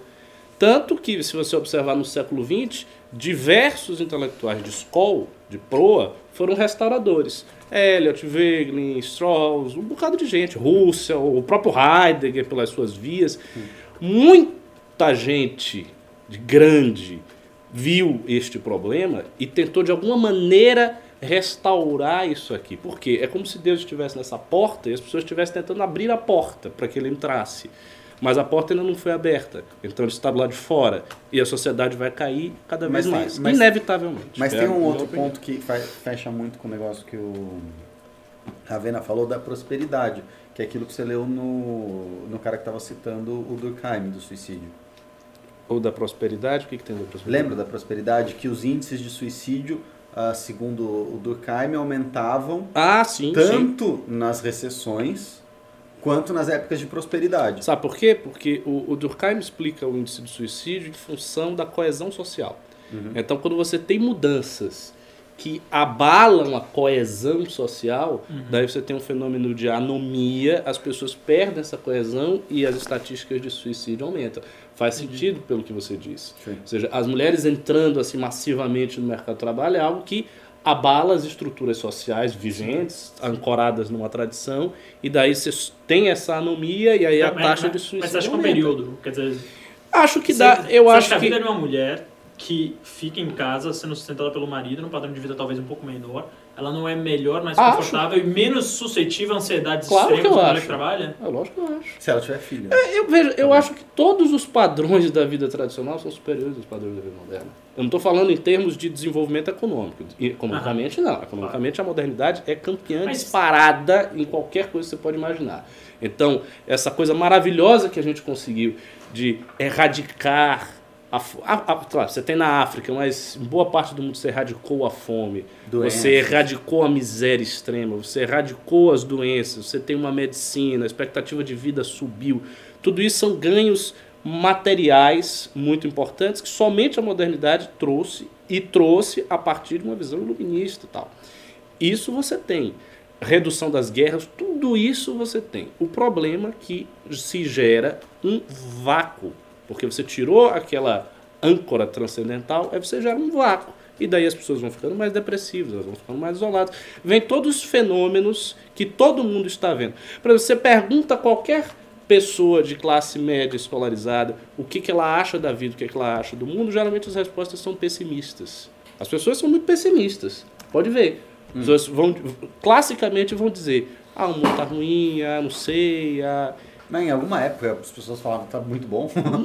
Mas era, mas era diferente. Mas, tipo, se eu penso assim, tipo, sei, ah, meu terceiro filho morreu de difteria. Tipo, as pessoas não falavam que era bom. Mas era diferente porque era diferente o sofrimento mais, estava dentro de uma lógica que dava sentido ao sofrimento. Hum. Então você sofria, mas você tinha a lógica do sofrimento. Qual era o sentido? Aquilo era uma aprovação divina, é, é a roda da fortuna, o que seja. Você tirou isso. O sofrimento ficou um dado que bate, que não tem sentido, não tem significado, porque não tem valor. Né? O, o valor é uma construção subjetiva, é cultural. Então o sofrimento não tem significado metafísico.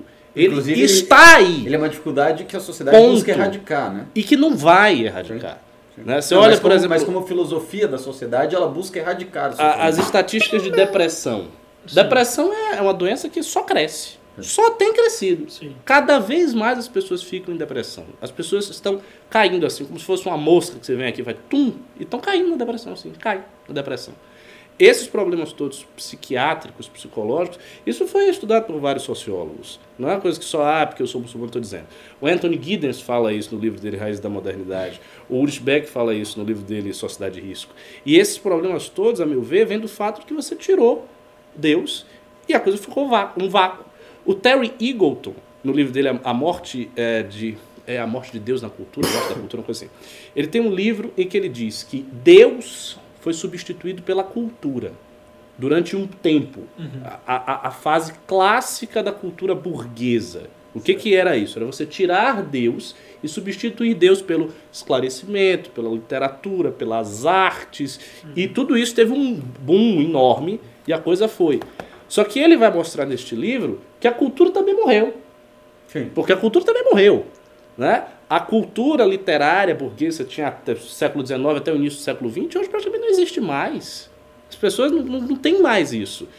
Então você que tirou Deus, você botou a cultura que não sustentou, caiu a cultura, sobrou o quê? Nada. Mas Deus também não sustentou, né? Dentro dessa perspectiva... Mas aí é que está. Se, se Deus ele, não sustentou... Se ele foi substituído por... assim, porque ele também não sustentou. Não, ele foi substituído, dentro da minha perspectiva, porque nós estamos perto do fim dos tempos. Por isso. Mas é. Mas não é? Não sei. Ó, uai. Eu acho que é porque a gente uai, não tem essa física. Não, não vamos tenho, lá. Não pensa, uai, pensa um, um pouco. É difícil acreditar que não, o cara não. chegou lá, abriu o mar e falou, morreu, depois ressuscitou três dias depois e falou, caralho. Mas não é por isso. E ninguém nunca mais fez isso. Veja, mas vida. não é por isso. Não é porque, assim, ah, surgiu a ciência, então isto aí aconteceu. Não. O discurso científico, ele está diretamente ligado ao discurso das outras áreas, que não tem nada a ver com ciência. Então você teve uma mutação civilizacional dentro da qual a ciência é um aspecto e aí a coisa caiu. Mas se você observar antes, em todas as civilizações, em todos os lugares, a fonte do sentido era divina. E isso por milênios. Então eu não estou falando... Quando você pega a, a morte da cultura, é algo que acontece em trezentos anos. Deus não. Deus está presente, permanente e como centro de toda a realidade, durante toda a história humana conhecida até a modernidade. Então a modernidade é que ela é completamente singular em relação a tudo que veio antes. Porque se você observa, ah, a ordem social babilônica era toda em cima do Enomeliste, dos deuses babilônicos, a ordem social egípcia, a ro... até a romana, até a grega. Mas isso a não decadência tem a ver com a evolução, da... Mas eu, evolução que eu, a gente eu, eu, eu, eu, eu discordo um pouco do Ricardo aí nesse ponto, porque eu acho que as civilizações têm ciclos de vida e as pessoas realmente param de acreditar naqueles mitos daquela própria civilização, naqueles deuses, naquela cultura, e isso se deteriora. Você viu isso uh, na, na queda do Império Romano, aconteceu isso. Então você poderia chegar para um, para um romano, lá no final da queda do Império Romano, ele ia falar, ah, esses deuses aí também não fazem nada. É diferente, porque na que, a queda do, do, do Império Romano foi marcada por um florescimento imenso da religião, justamente para substituir a religião tradicional romana. Hum. Então você não tem a morte da religião, ponto. Você tem a morte das religiões pagãs Sim. e o surgimento de cultos orientais, Sim. de Mitra, dos cristãos Sim. e por aí vai. Então Como você, novo modelo. Isso, então você teve um influxo de fé oriental animando aquela estrutura carcomida social. Depois caiu uhum. e aí a igreja veio e continuou. continuou. A modernidade é diferente. Na modernidade, o que você tem é o processo de secularização mesmo. Não é o que aconteceu em Roma, não foi o processo de secularização. Não, o que não, é... não estou falando que seja o processo de secularização, eu estou falando que é de perda de sentido dos valores que fundaram aquilo. Não, isso pode acontecer, mas aí você tem uma outra leva religiosa, uma outra leva de transcendência que leva, que, que continua isso. Aqui na modernidade você não tem isso. A modernidade se mundializou E não veio uma leva religiosa. Mais ou menos. Você tem a expansão, oh, por exemplo, dos evangélicos no Brasil. Você tem a expansão do cristianismo na China. Evang... Você tem a expansão dos, do, do Islã. Isso é diferente. Todas essas religiões são fenômenos antigos. Elas surgem como fenômeno antigo. Mesmo que você diga, ah, os evangélicos surgiram no século dezenove. Que seja, mas os evangélicos são o quê? São cristãos. Uhum.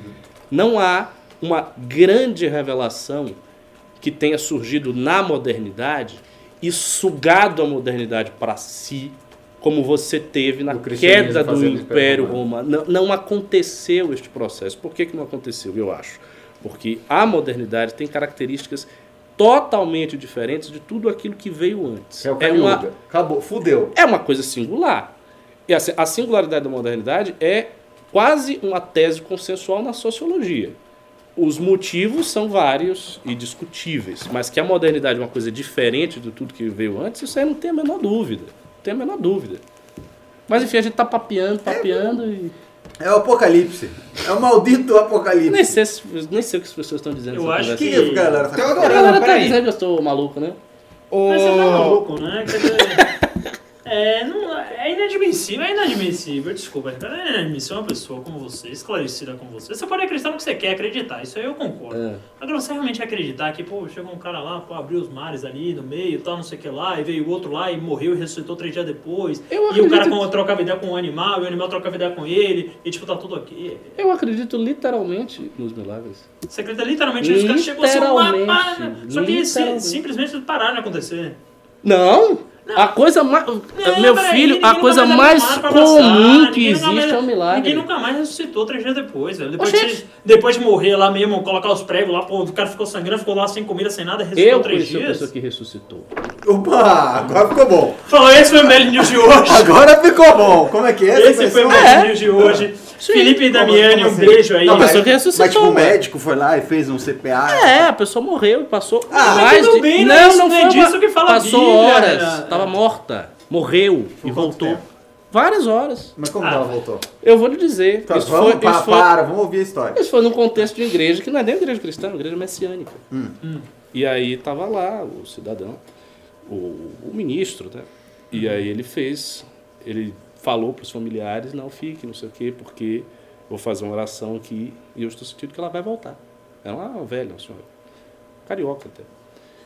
E aí ele fez a oração e ela voltou. E depois eu a conheci. Ah, não. Por quê? Sério? Sim. Mas vocês não querem acreditar, o que eu vou fazer?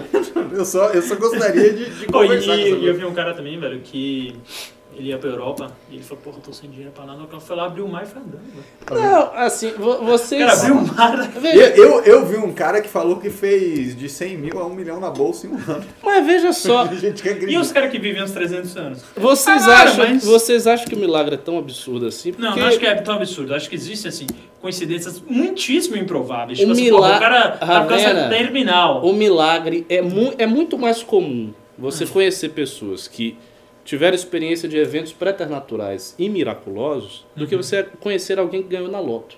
Ganha, é, é, é sério, ganhar na, uhum, Mega Sena é muito mais raro do que você ter uma infinidade de eventos preternaturais. Claro. Vou dar um outro evento que, que ocorreu que, que eu sei. Ouve. Por exemplo, menina estava com o, o, ela estava sendo atacada por demônios, uhum, e o útero dela estava sangrando. Eu passei um, um, um amuleto que eu tinha, a minha namorada deu a menina, parou. Como é que você explica? A minha explicação é óbvia. Tinha um amuleto, ela pegou e parou. É essa a explicação. Ou seja, houve um influxo espiritual do amuleto para ela e parou. Um sangramento, que era visível e tal. Qual, qual é a outra? Ah, mas é uma coincidência. Não, não é uma coincidência. Ela pegou o negócio e parou. É isso que aconteceu. Não tem nada demais. Isso é uma coisa trivial. Hum. Então, então, eu não vejo assim, a dificuldade que as pessoas têm tanto de... aceitar milagres e coisas e eventos preternaturais. Não, não, não. Assim. A única diferença entre mim e você, né, quando você usa entre a condição e mim, é, é que o que você chama de milagre eu chamo de eventos improváveis. Improbabilíssimos, talvez. Pô, o cara tem um câncer terminal, ele realmente todo mundo falou, ah, já foi, falou um abraço, aí do nada o câncer entra em remissão do último dia. Isso, mas... isso, aí o cara estuda, estuda, realmente não tem nenhuma explicação científica para isso. Aí, aí você tem duas conclusões possíveis. Hum. Ou foi Deus... ou a ciência ainda não chegou no patamar de poder estudar esse caso.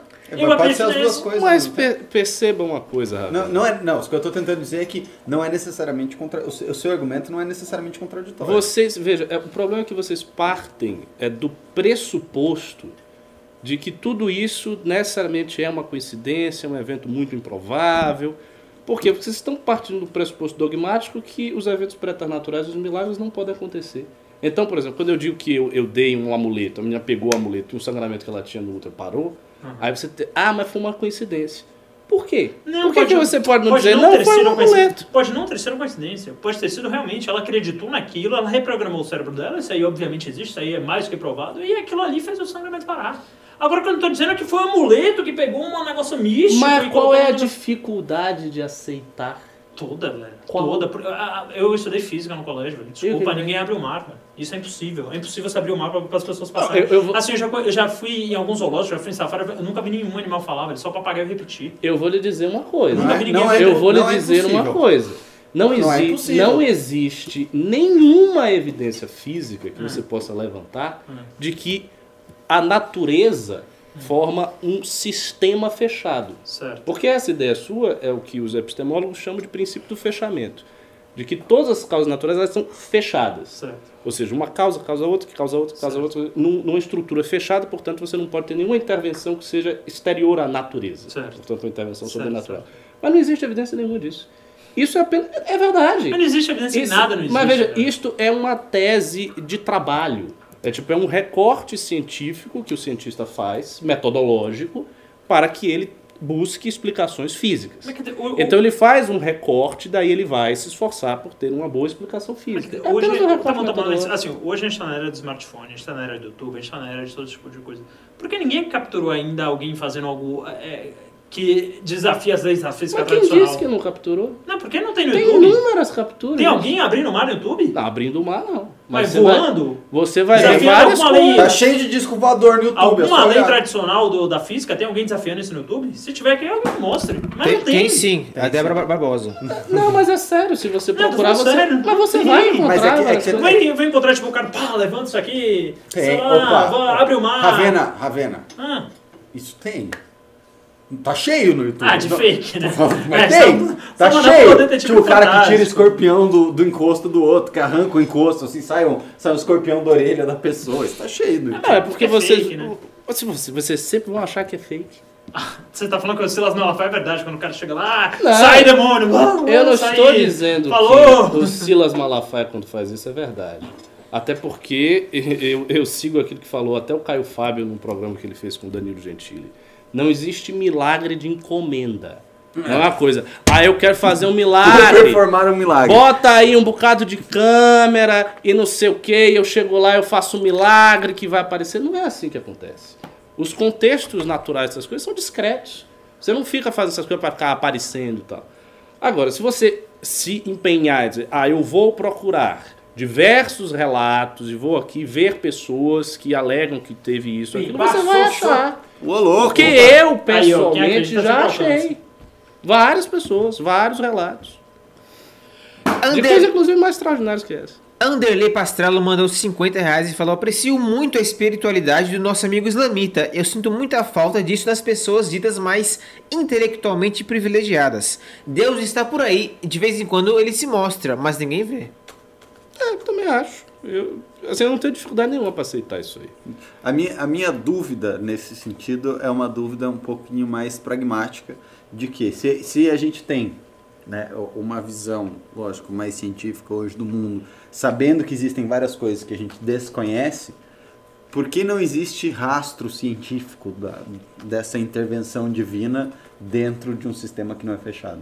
Porque, por definição, isso nunca vai acontecer. Hum. Porque a ciência pressupõe uma tese, hum. que é uma tese metafísica, uma tese ontológica, filosófica, que é o fisicalismo. Que é aquilo que não pode ser explicado...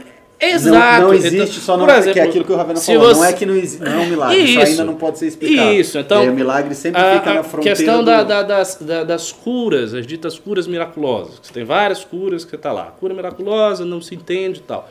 Qual é a explicação padronizada? Uhum. Aconteceu um fenômeno, nós não temos uma explicação, vamos ampliar a ciência que um dia a gente pode explicar. Uhum. É essa a explicação. Então, uhum. por isso. Veja, quando você parte disso, é até uma questão de circularidade lógica. Sim.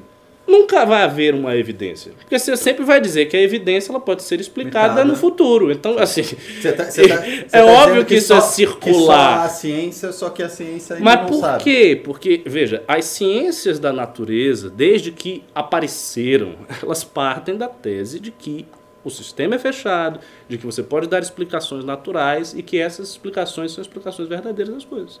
É isso. Então, a, não mas é, é engraçado o que problema. Os gregos que começaram Veja, com essa definição acreditavam em milagre. Mas, mas os gregos não tinham essa concepção de natureza, porque a ideia dos gregos de natureza não era essa. Hum. A, a, a natureza para um grego estava cheia de deuses. Sim. A natureza era a o cosmos, era aquilo que se move. Não era aquilo que é exclusivamente material e que não é. Então a, a ideia de natureza era distinta. Essa concepção de natureza mais recente, ela é moderna, né? E ela, assim, nem foi afirmada no início da ciência, porque no início da ciência a coisa ainda era um pouco difusa. Tanto era difusa que os, os, os protagonistas iniciais da ciência eram todos crentes. Galileu era crente, Newton era alquimista, enfim, Descartes era crente e tal. Então todos eles pressupõem que fosse possível a intervenção divina em algum nível, de alguma maneira. Mas aí, como a, a, a ciência ela se baseava nessa, nesse recorte metodológico, a coisa foi se solidificando e se tornou mentalidade comum entre os cientistas. Uhum. Então é um corte metodológico. A ciência não, ela não pode investigar algo que está fora do seu corte metodológico, a não ser que você amplie o corte metodológico. Não, não Vou dar outro exemplo. Isso. Você pega, por exemplo, a acupuntura. A acupuntura é algo que tem uh, uma eficácia. Várias pessoas vão, pá, pá, pá, pá. A explicação tradicional da acupuntura é uma explicação que a medicina alopática não aceita completamente. Uhum. Porque qual é a explicação tradicional? É que você tem uma série de linhas de força meridianos. Nos seus meridianos, e quando você enfia lá a agulha, você tem uma conexão desse meridiano. Por isso que você pode enfiar uma agulha no pé para resolver um, fígado, um né? problema que está no nariz. Sim. Entendeu? Isso, em termos de causalidade física, não, não faria sentido. Você teria que achar no pé uma conexão nervosa tal que chegasse até o nariz e que explicasse para... Só que a medicina alopática não aceita isso. Por que, que a medicina alopática não aceita isso? Porque ela não aceita a ideia de que você vai curar doenças a partir de um princípio analógico e de linhas de força psíquicas. Não. Se você está fazendo algo, é, uma intervenção corporal, aquilo precisa ter uma explicação corporal. E daí ela vai buscar, e vai tentar, e vai estudar o fenômeno. Blá, blá. Então é um corte metodológico. Não tem como você, você sair disso. Uhum. E vou até além. Essa, essa ideia mais rígida aí de ciência e tal, isso já está ultrapassado. Uhum. Assim, o, se você pega o que surgiu de mais vanguardista na epistemologia nos últimos cinquenta, sessenta anos, é o contrário. É, são sempre teorias dizendo que a ciência tem muito mais irracionalidade, poesia, etcétera, do que a pessoa imagina. Né? Então, tipo achar que a Terra é redonda. aí já, aí já, já é maluquice. Prova! É? Prova que não é sei, redonda. Não sei. Redonda é globo. Ah, sim, sim. Globo. É. Mas redonda, ninguém acha que é quadrada. Pode achar. Né? Esse vídeo é maravilhoso. Francine Somoro mandou cinco reais e falou: falaram que a Fran esquerdou. Com o nível de assédio que ela sofria no chat, é compreensível que tenha virado a feminista. Ela vai entrar no Petinda. Mais cinco reais o Francis Somoron falou: vocês viram a postagem do Ministério da Infra negociando P P Ps com o fundo de investimento de George Soros? Já falamos. Bolsonaro, aqui, globalista, vagabundo. Não, já, pega mal mesmo. Já pega, falamos pega isso mais mal, cedo. Pega mal. É... Diga assim, para tudo que ele tem, construiu... Não, é discurso, ruim para a imagem tipo, dele. Foi, foi, uma, foi uma cagada. O, o presuntinho tá certo de estar é, ponto dentro da visão é, de mundo. É ruim. A Pri Pompeu... Ah, sei lá, também a gente tá discutindo religião aqui, discutir é, globalismo, tá, tá bom também. Você pode receber dinheiro dos Soros ou não para infraestrutura. É. Pri Pompeu mandou dois dólares, acho que australianos, e falou: não sou muçulmana, mas concordo demais com o Ricardo. Não. Ah, obrigado. Ainda está em tempo de se converter. Não, não, não, não precisa não, pode continuar com a sua religião. Voltemos então pro, pro papo de hoje. Investor H mandou dois reais e falou: milagre tipo voltar um membro amputado não tem. Quem disse? Só não capturaram. É, não sei. Não, eu não, eu, eu não, esse aí eu nunca vi, de fato. Voltar um membro amputado eu nunca vi. Se eu visse, eu lhe dizia que eu vi. Eu, eu já vi. Já, já vi. Eu, eu cortei uma unha uma vez. Tammy Gretchen. É. Cortei uma Voltou. Unha. É, é óbvio que, isso, que não se desafia com a religião das leis básicas da física, gente. O que vocês é? estão falando, velho? Que tipo, se eu é. cortar um dedo, eu tenho alguma não, chance. Mas você, não, mas você tá partindo... É porque você tá... Cara, partindo... a gente tem quatorze bilhões de dedos só hoje. Não. Nenhum dedo você, voltou. Você, você tá partindo, inclusive, de um, de um problema... De dedos, que não. é um problema da ciência... setenta bilhões de dedos? Marcelo, cento e quarenta bilhões de dedos. Você tá partindo de um problema da ciência, que é uma coisa que até a ciência não pode provar, que as leis da física são constantes. Não, eu não tô falando isso. Eu tô a tô falando ciência não hoje. consegue... Não. É, mas hoje não, você não, tem um conjunto não. básico de leis das físicas, mas que a, você não a consegue... Ciência, a ciência mesmo hoje... Gravidade... Não, não, não, não. A ciência mesmo hoje não consegue provar que as leis da física são constantes. Nem vai nunca conseguir. É, é, incapa, é tudo impossível bem, provar, tudo bem, tudo bem. Porque são assim, a tese metafísica. Respondendo, sim, são hoje, pelas minhas contas aqui, uns cento e quarenta bilhões de dedos, nenhum dos que foi amputado já, jamais voltou a crescer. Mas você não sabe, Marcelo. Bom, ninguém nunca filmou.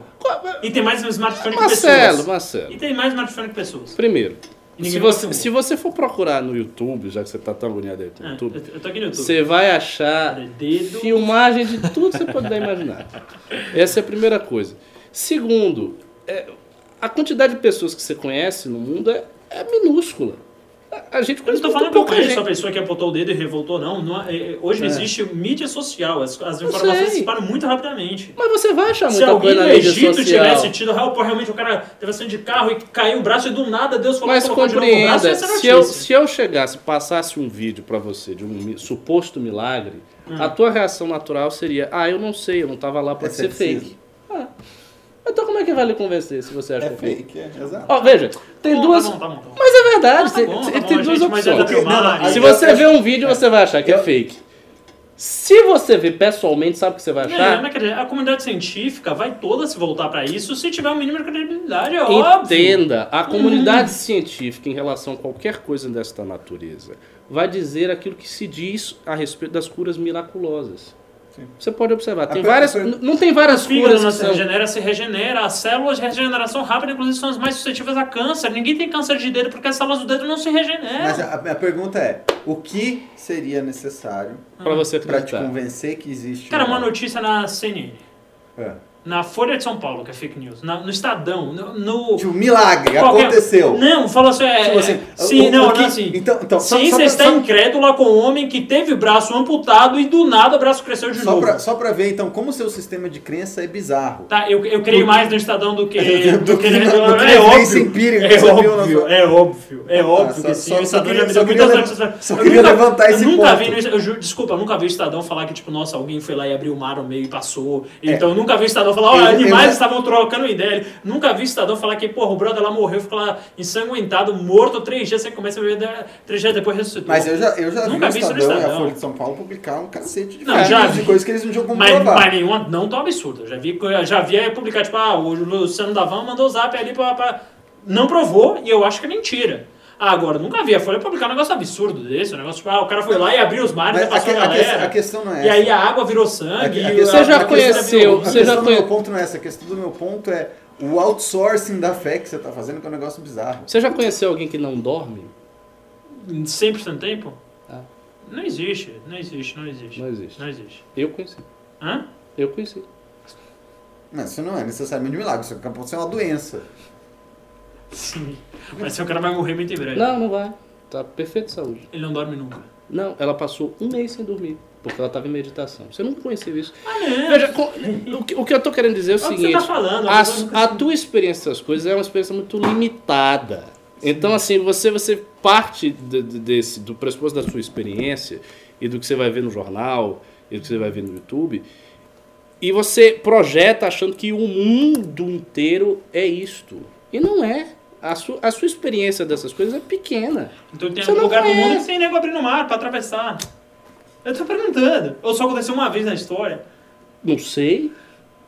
E, não, e nunca mais aconteceu nenhum milagre tão grande assim que foi noticiado que foi pego por uma câmera. Os ma... não, veja, os maiores milagres possíveis, hum. certamente eles aconteceram com as maiores figuras espirituais da humanidade.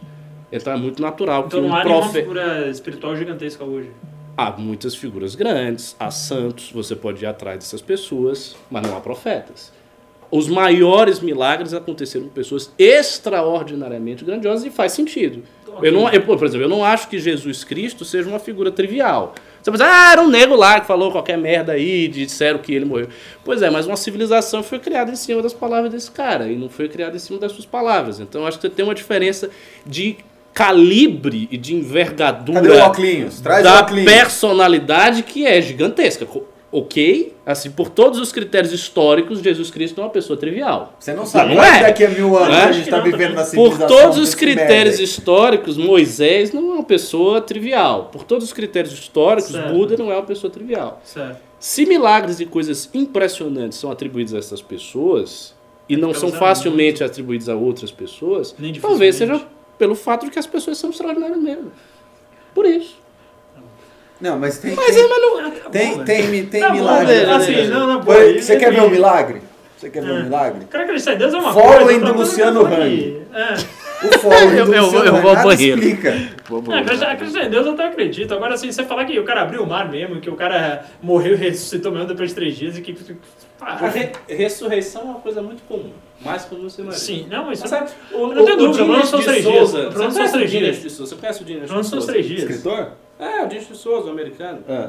Aqui, ó, esse, esse, esse Michael Sferfer aqui eu concordo. Você procura Deus em coisas extraordinárias, mas Deus está em tudo, está em todos, nas pequenas coisas. Esses fenômenos extraordinários acontecendo só para marcar uma época, para marcar uma época também esse. Não, isso aí foi fruto de fake news, velho, que foi vindo, vindo, vindo aumentado.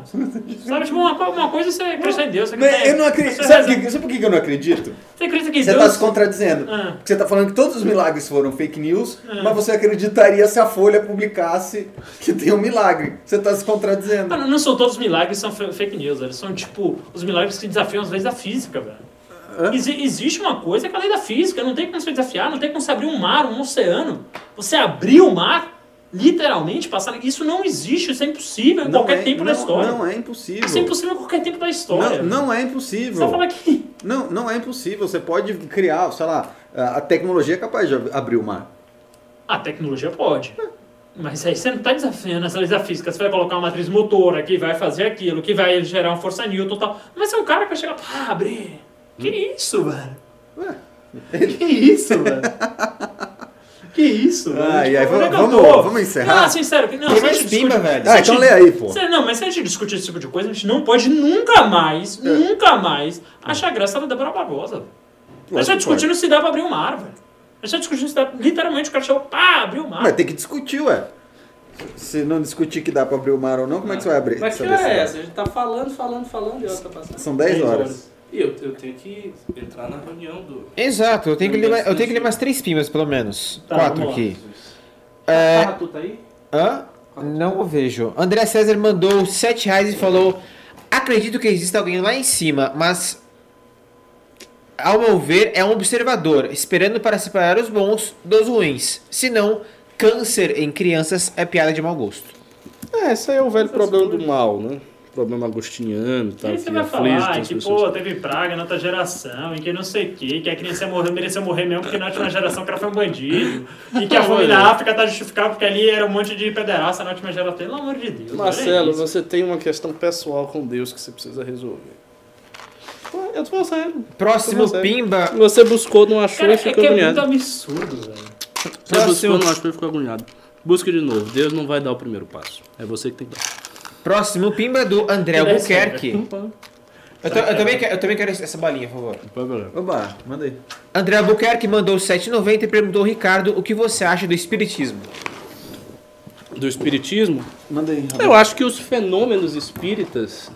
Assim, claro, em qualquer lugar você vai ter charlatanismo, etc, etcétera.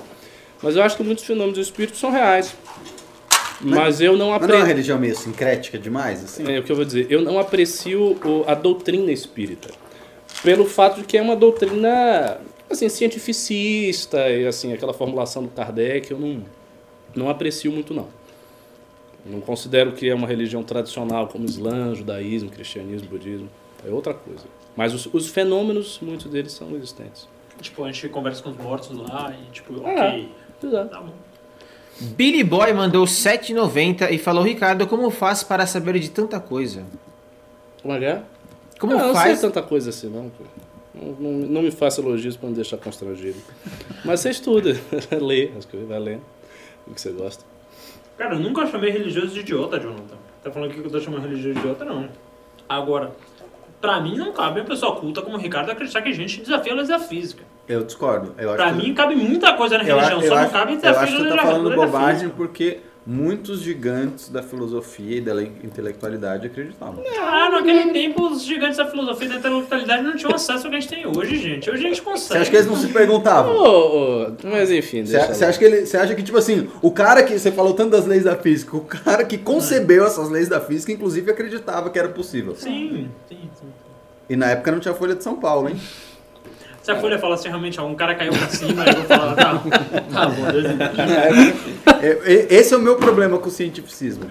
Tá bom. É porque os caras que conceberam o modelo acreditavam. Falam, pô, vou, assim, saber, vou saber mais que o... Não, assim... É, é, de, eu de, não tenho a pretensão. De, de, de fato, o... vocês acreditam. Deus é começo, meio... Começo é? Com S. Do diabo, acredito? Eu, eu acredito, acredito no diabo, diabo sim. Acredito em Deus e acredito no diabo. Mas Deus é o diabo. diabo. O diabo, inclusive, tem uma atuação muito constante na vida das pessoas. Você acha? Acho. Ele é muito, ele é parte interessada. Frequente, frequente, lógico. É porque a, a gente imagina que todos os nossos pensamentos vêm apenas da nossa cabeça, mas não é. Os pensamentos, na verdade, eles vêm da nossa mente e vêm de inspirações. Você tá falando que Deus só não ensina português, fala. Deus só não ensina. Sacanagem. Anderley Pastrello mandou dez reais e falou: desafiar leis vigentes é o passatempo dos gênios como Einstein. Ai, ai, ai. Isso aí, isso aí. Que também acreditava em Deus. Não, não, mas... Einstein não, Einstein não era crente, nem no judaísmo, nem no cristianismo. A concepção dele era spinoziana, filosófica. Mas acreditava? Sim, mas era filosófica. Isso aí é compatível com o Marcelo. Einstein era um dos caras que achava que a natureza era bem determinística, motivo pelo qual ele não aceitou a mecânica quântica. Hum? É, aquela frase famosa de Einstein, que Deus não joga dados, sim, diz respeito à mecânica quântica. Porque a mecânica quântica pressupõe uma, uma indeterminação, sim, na própria estrutura da natureza, entendeu? É isso aí, Marcelão. Pronto? Vamos lá? Vamos lá? Terminou, né? Vai, Marcelo. Eu ia, eu ia terminar com uma frase que mexe que ia pegar a mão. É, não acredita no diabo, mas o diabo acredita em você. Eu não, eu acho... eu não, a frase é clássica. E pior que é verdade. O, o diabo acredita em todos eu não, nós. Eu discordo aí. A terra não é plana. Eu não, não acho que a terra é plana. Eu não acredito em nada disso, gente. Eu acredito que a gente tem que fazer o bem, melhorar como ser humano aqui na Terra. Acho que essa aqui é a única vida que a gente tem. Acho que a gente vai reencarnar várias vezes. Então, por isso, acho que a gente tem que fazer sempre o bem ao próximo e melhorar como ser humano. Essa é meu, minha vã filosofia mundana para vocês, a vã filosofia que eu sigo. São os valores seculares que países desenvolvidos como a Suécia, como a Suíça, segue. Ninguém sai matando ninguém porque não existe essa fé lá. Então, acho que a gente tem que melhorar como ser humano, fazer o bem e não esperar uma recompensa divina para colher a recompensa aqui na Terra. Uma boa noite e até amanhã. Cortei o áudio. Muito obrigado pela audiência. Não esqueçam de se inscrever no canal, deixar seu like no vídeo e ativar o sininho. Siga o M B L também nas outras redes sociais, arroba M B L no Twitter e no Instagram e barra M B L no Facebook. Não esqueça de assistir nosso documentário. Está disponível no iTunes, no, no onde mais? No Google Play, no YouTube, no NetNow, no Lock, no Oi T V. Não, Oi T V não, no Vivo T V. Enfim, se procura lá em qualquer lugar, tem bastante lugar. Não vai ter golpe, o documentário mais visto do Brasil no momento. E no, em novembro faremos nosso Congresso Nacional aqui em São Paulo. Compre seu ingresso em congresso ponto m b l ponto org ponto b r. Boa noite a todos. Se cuidem. Valeu.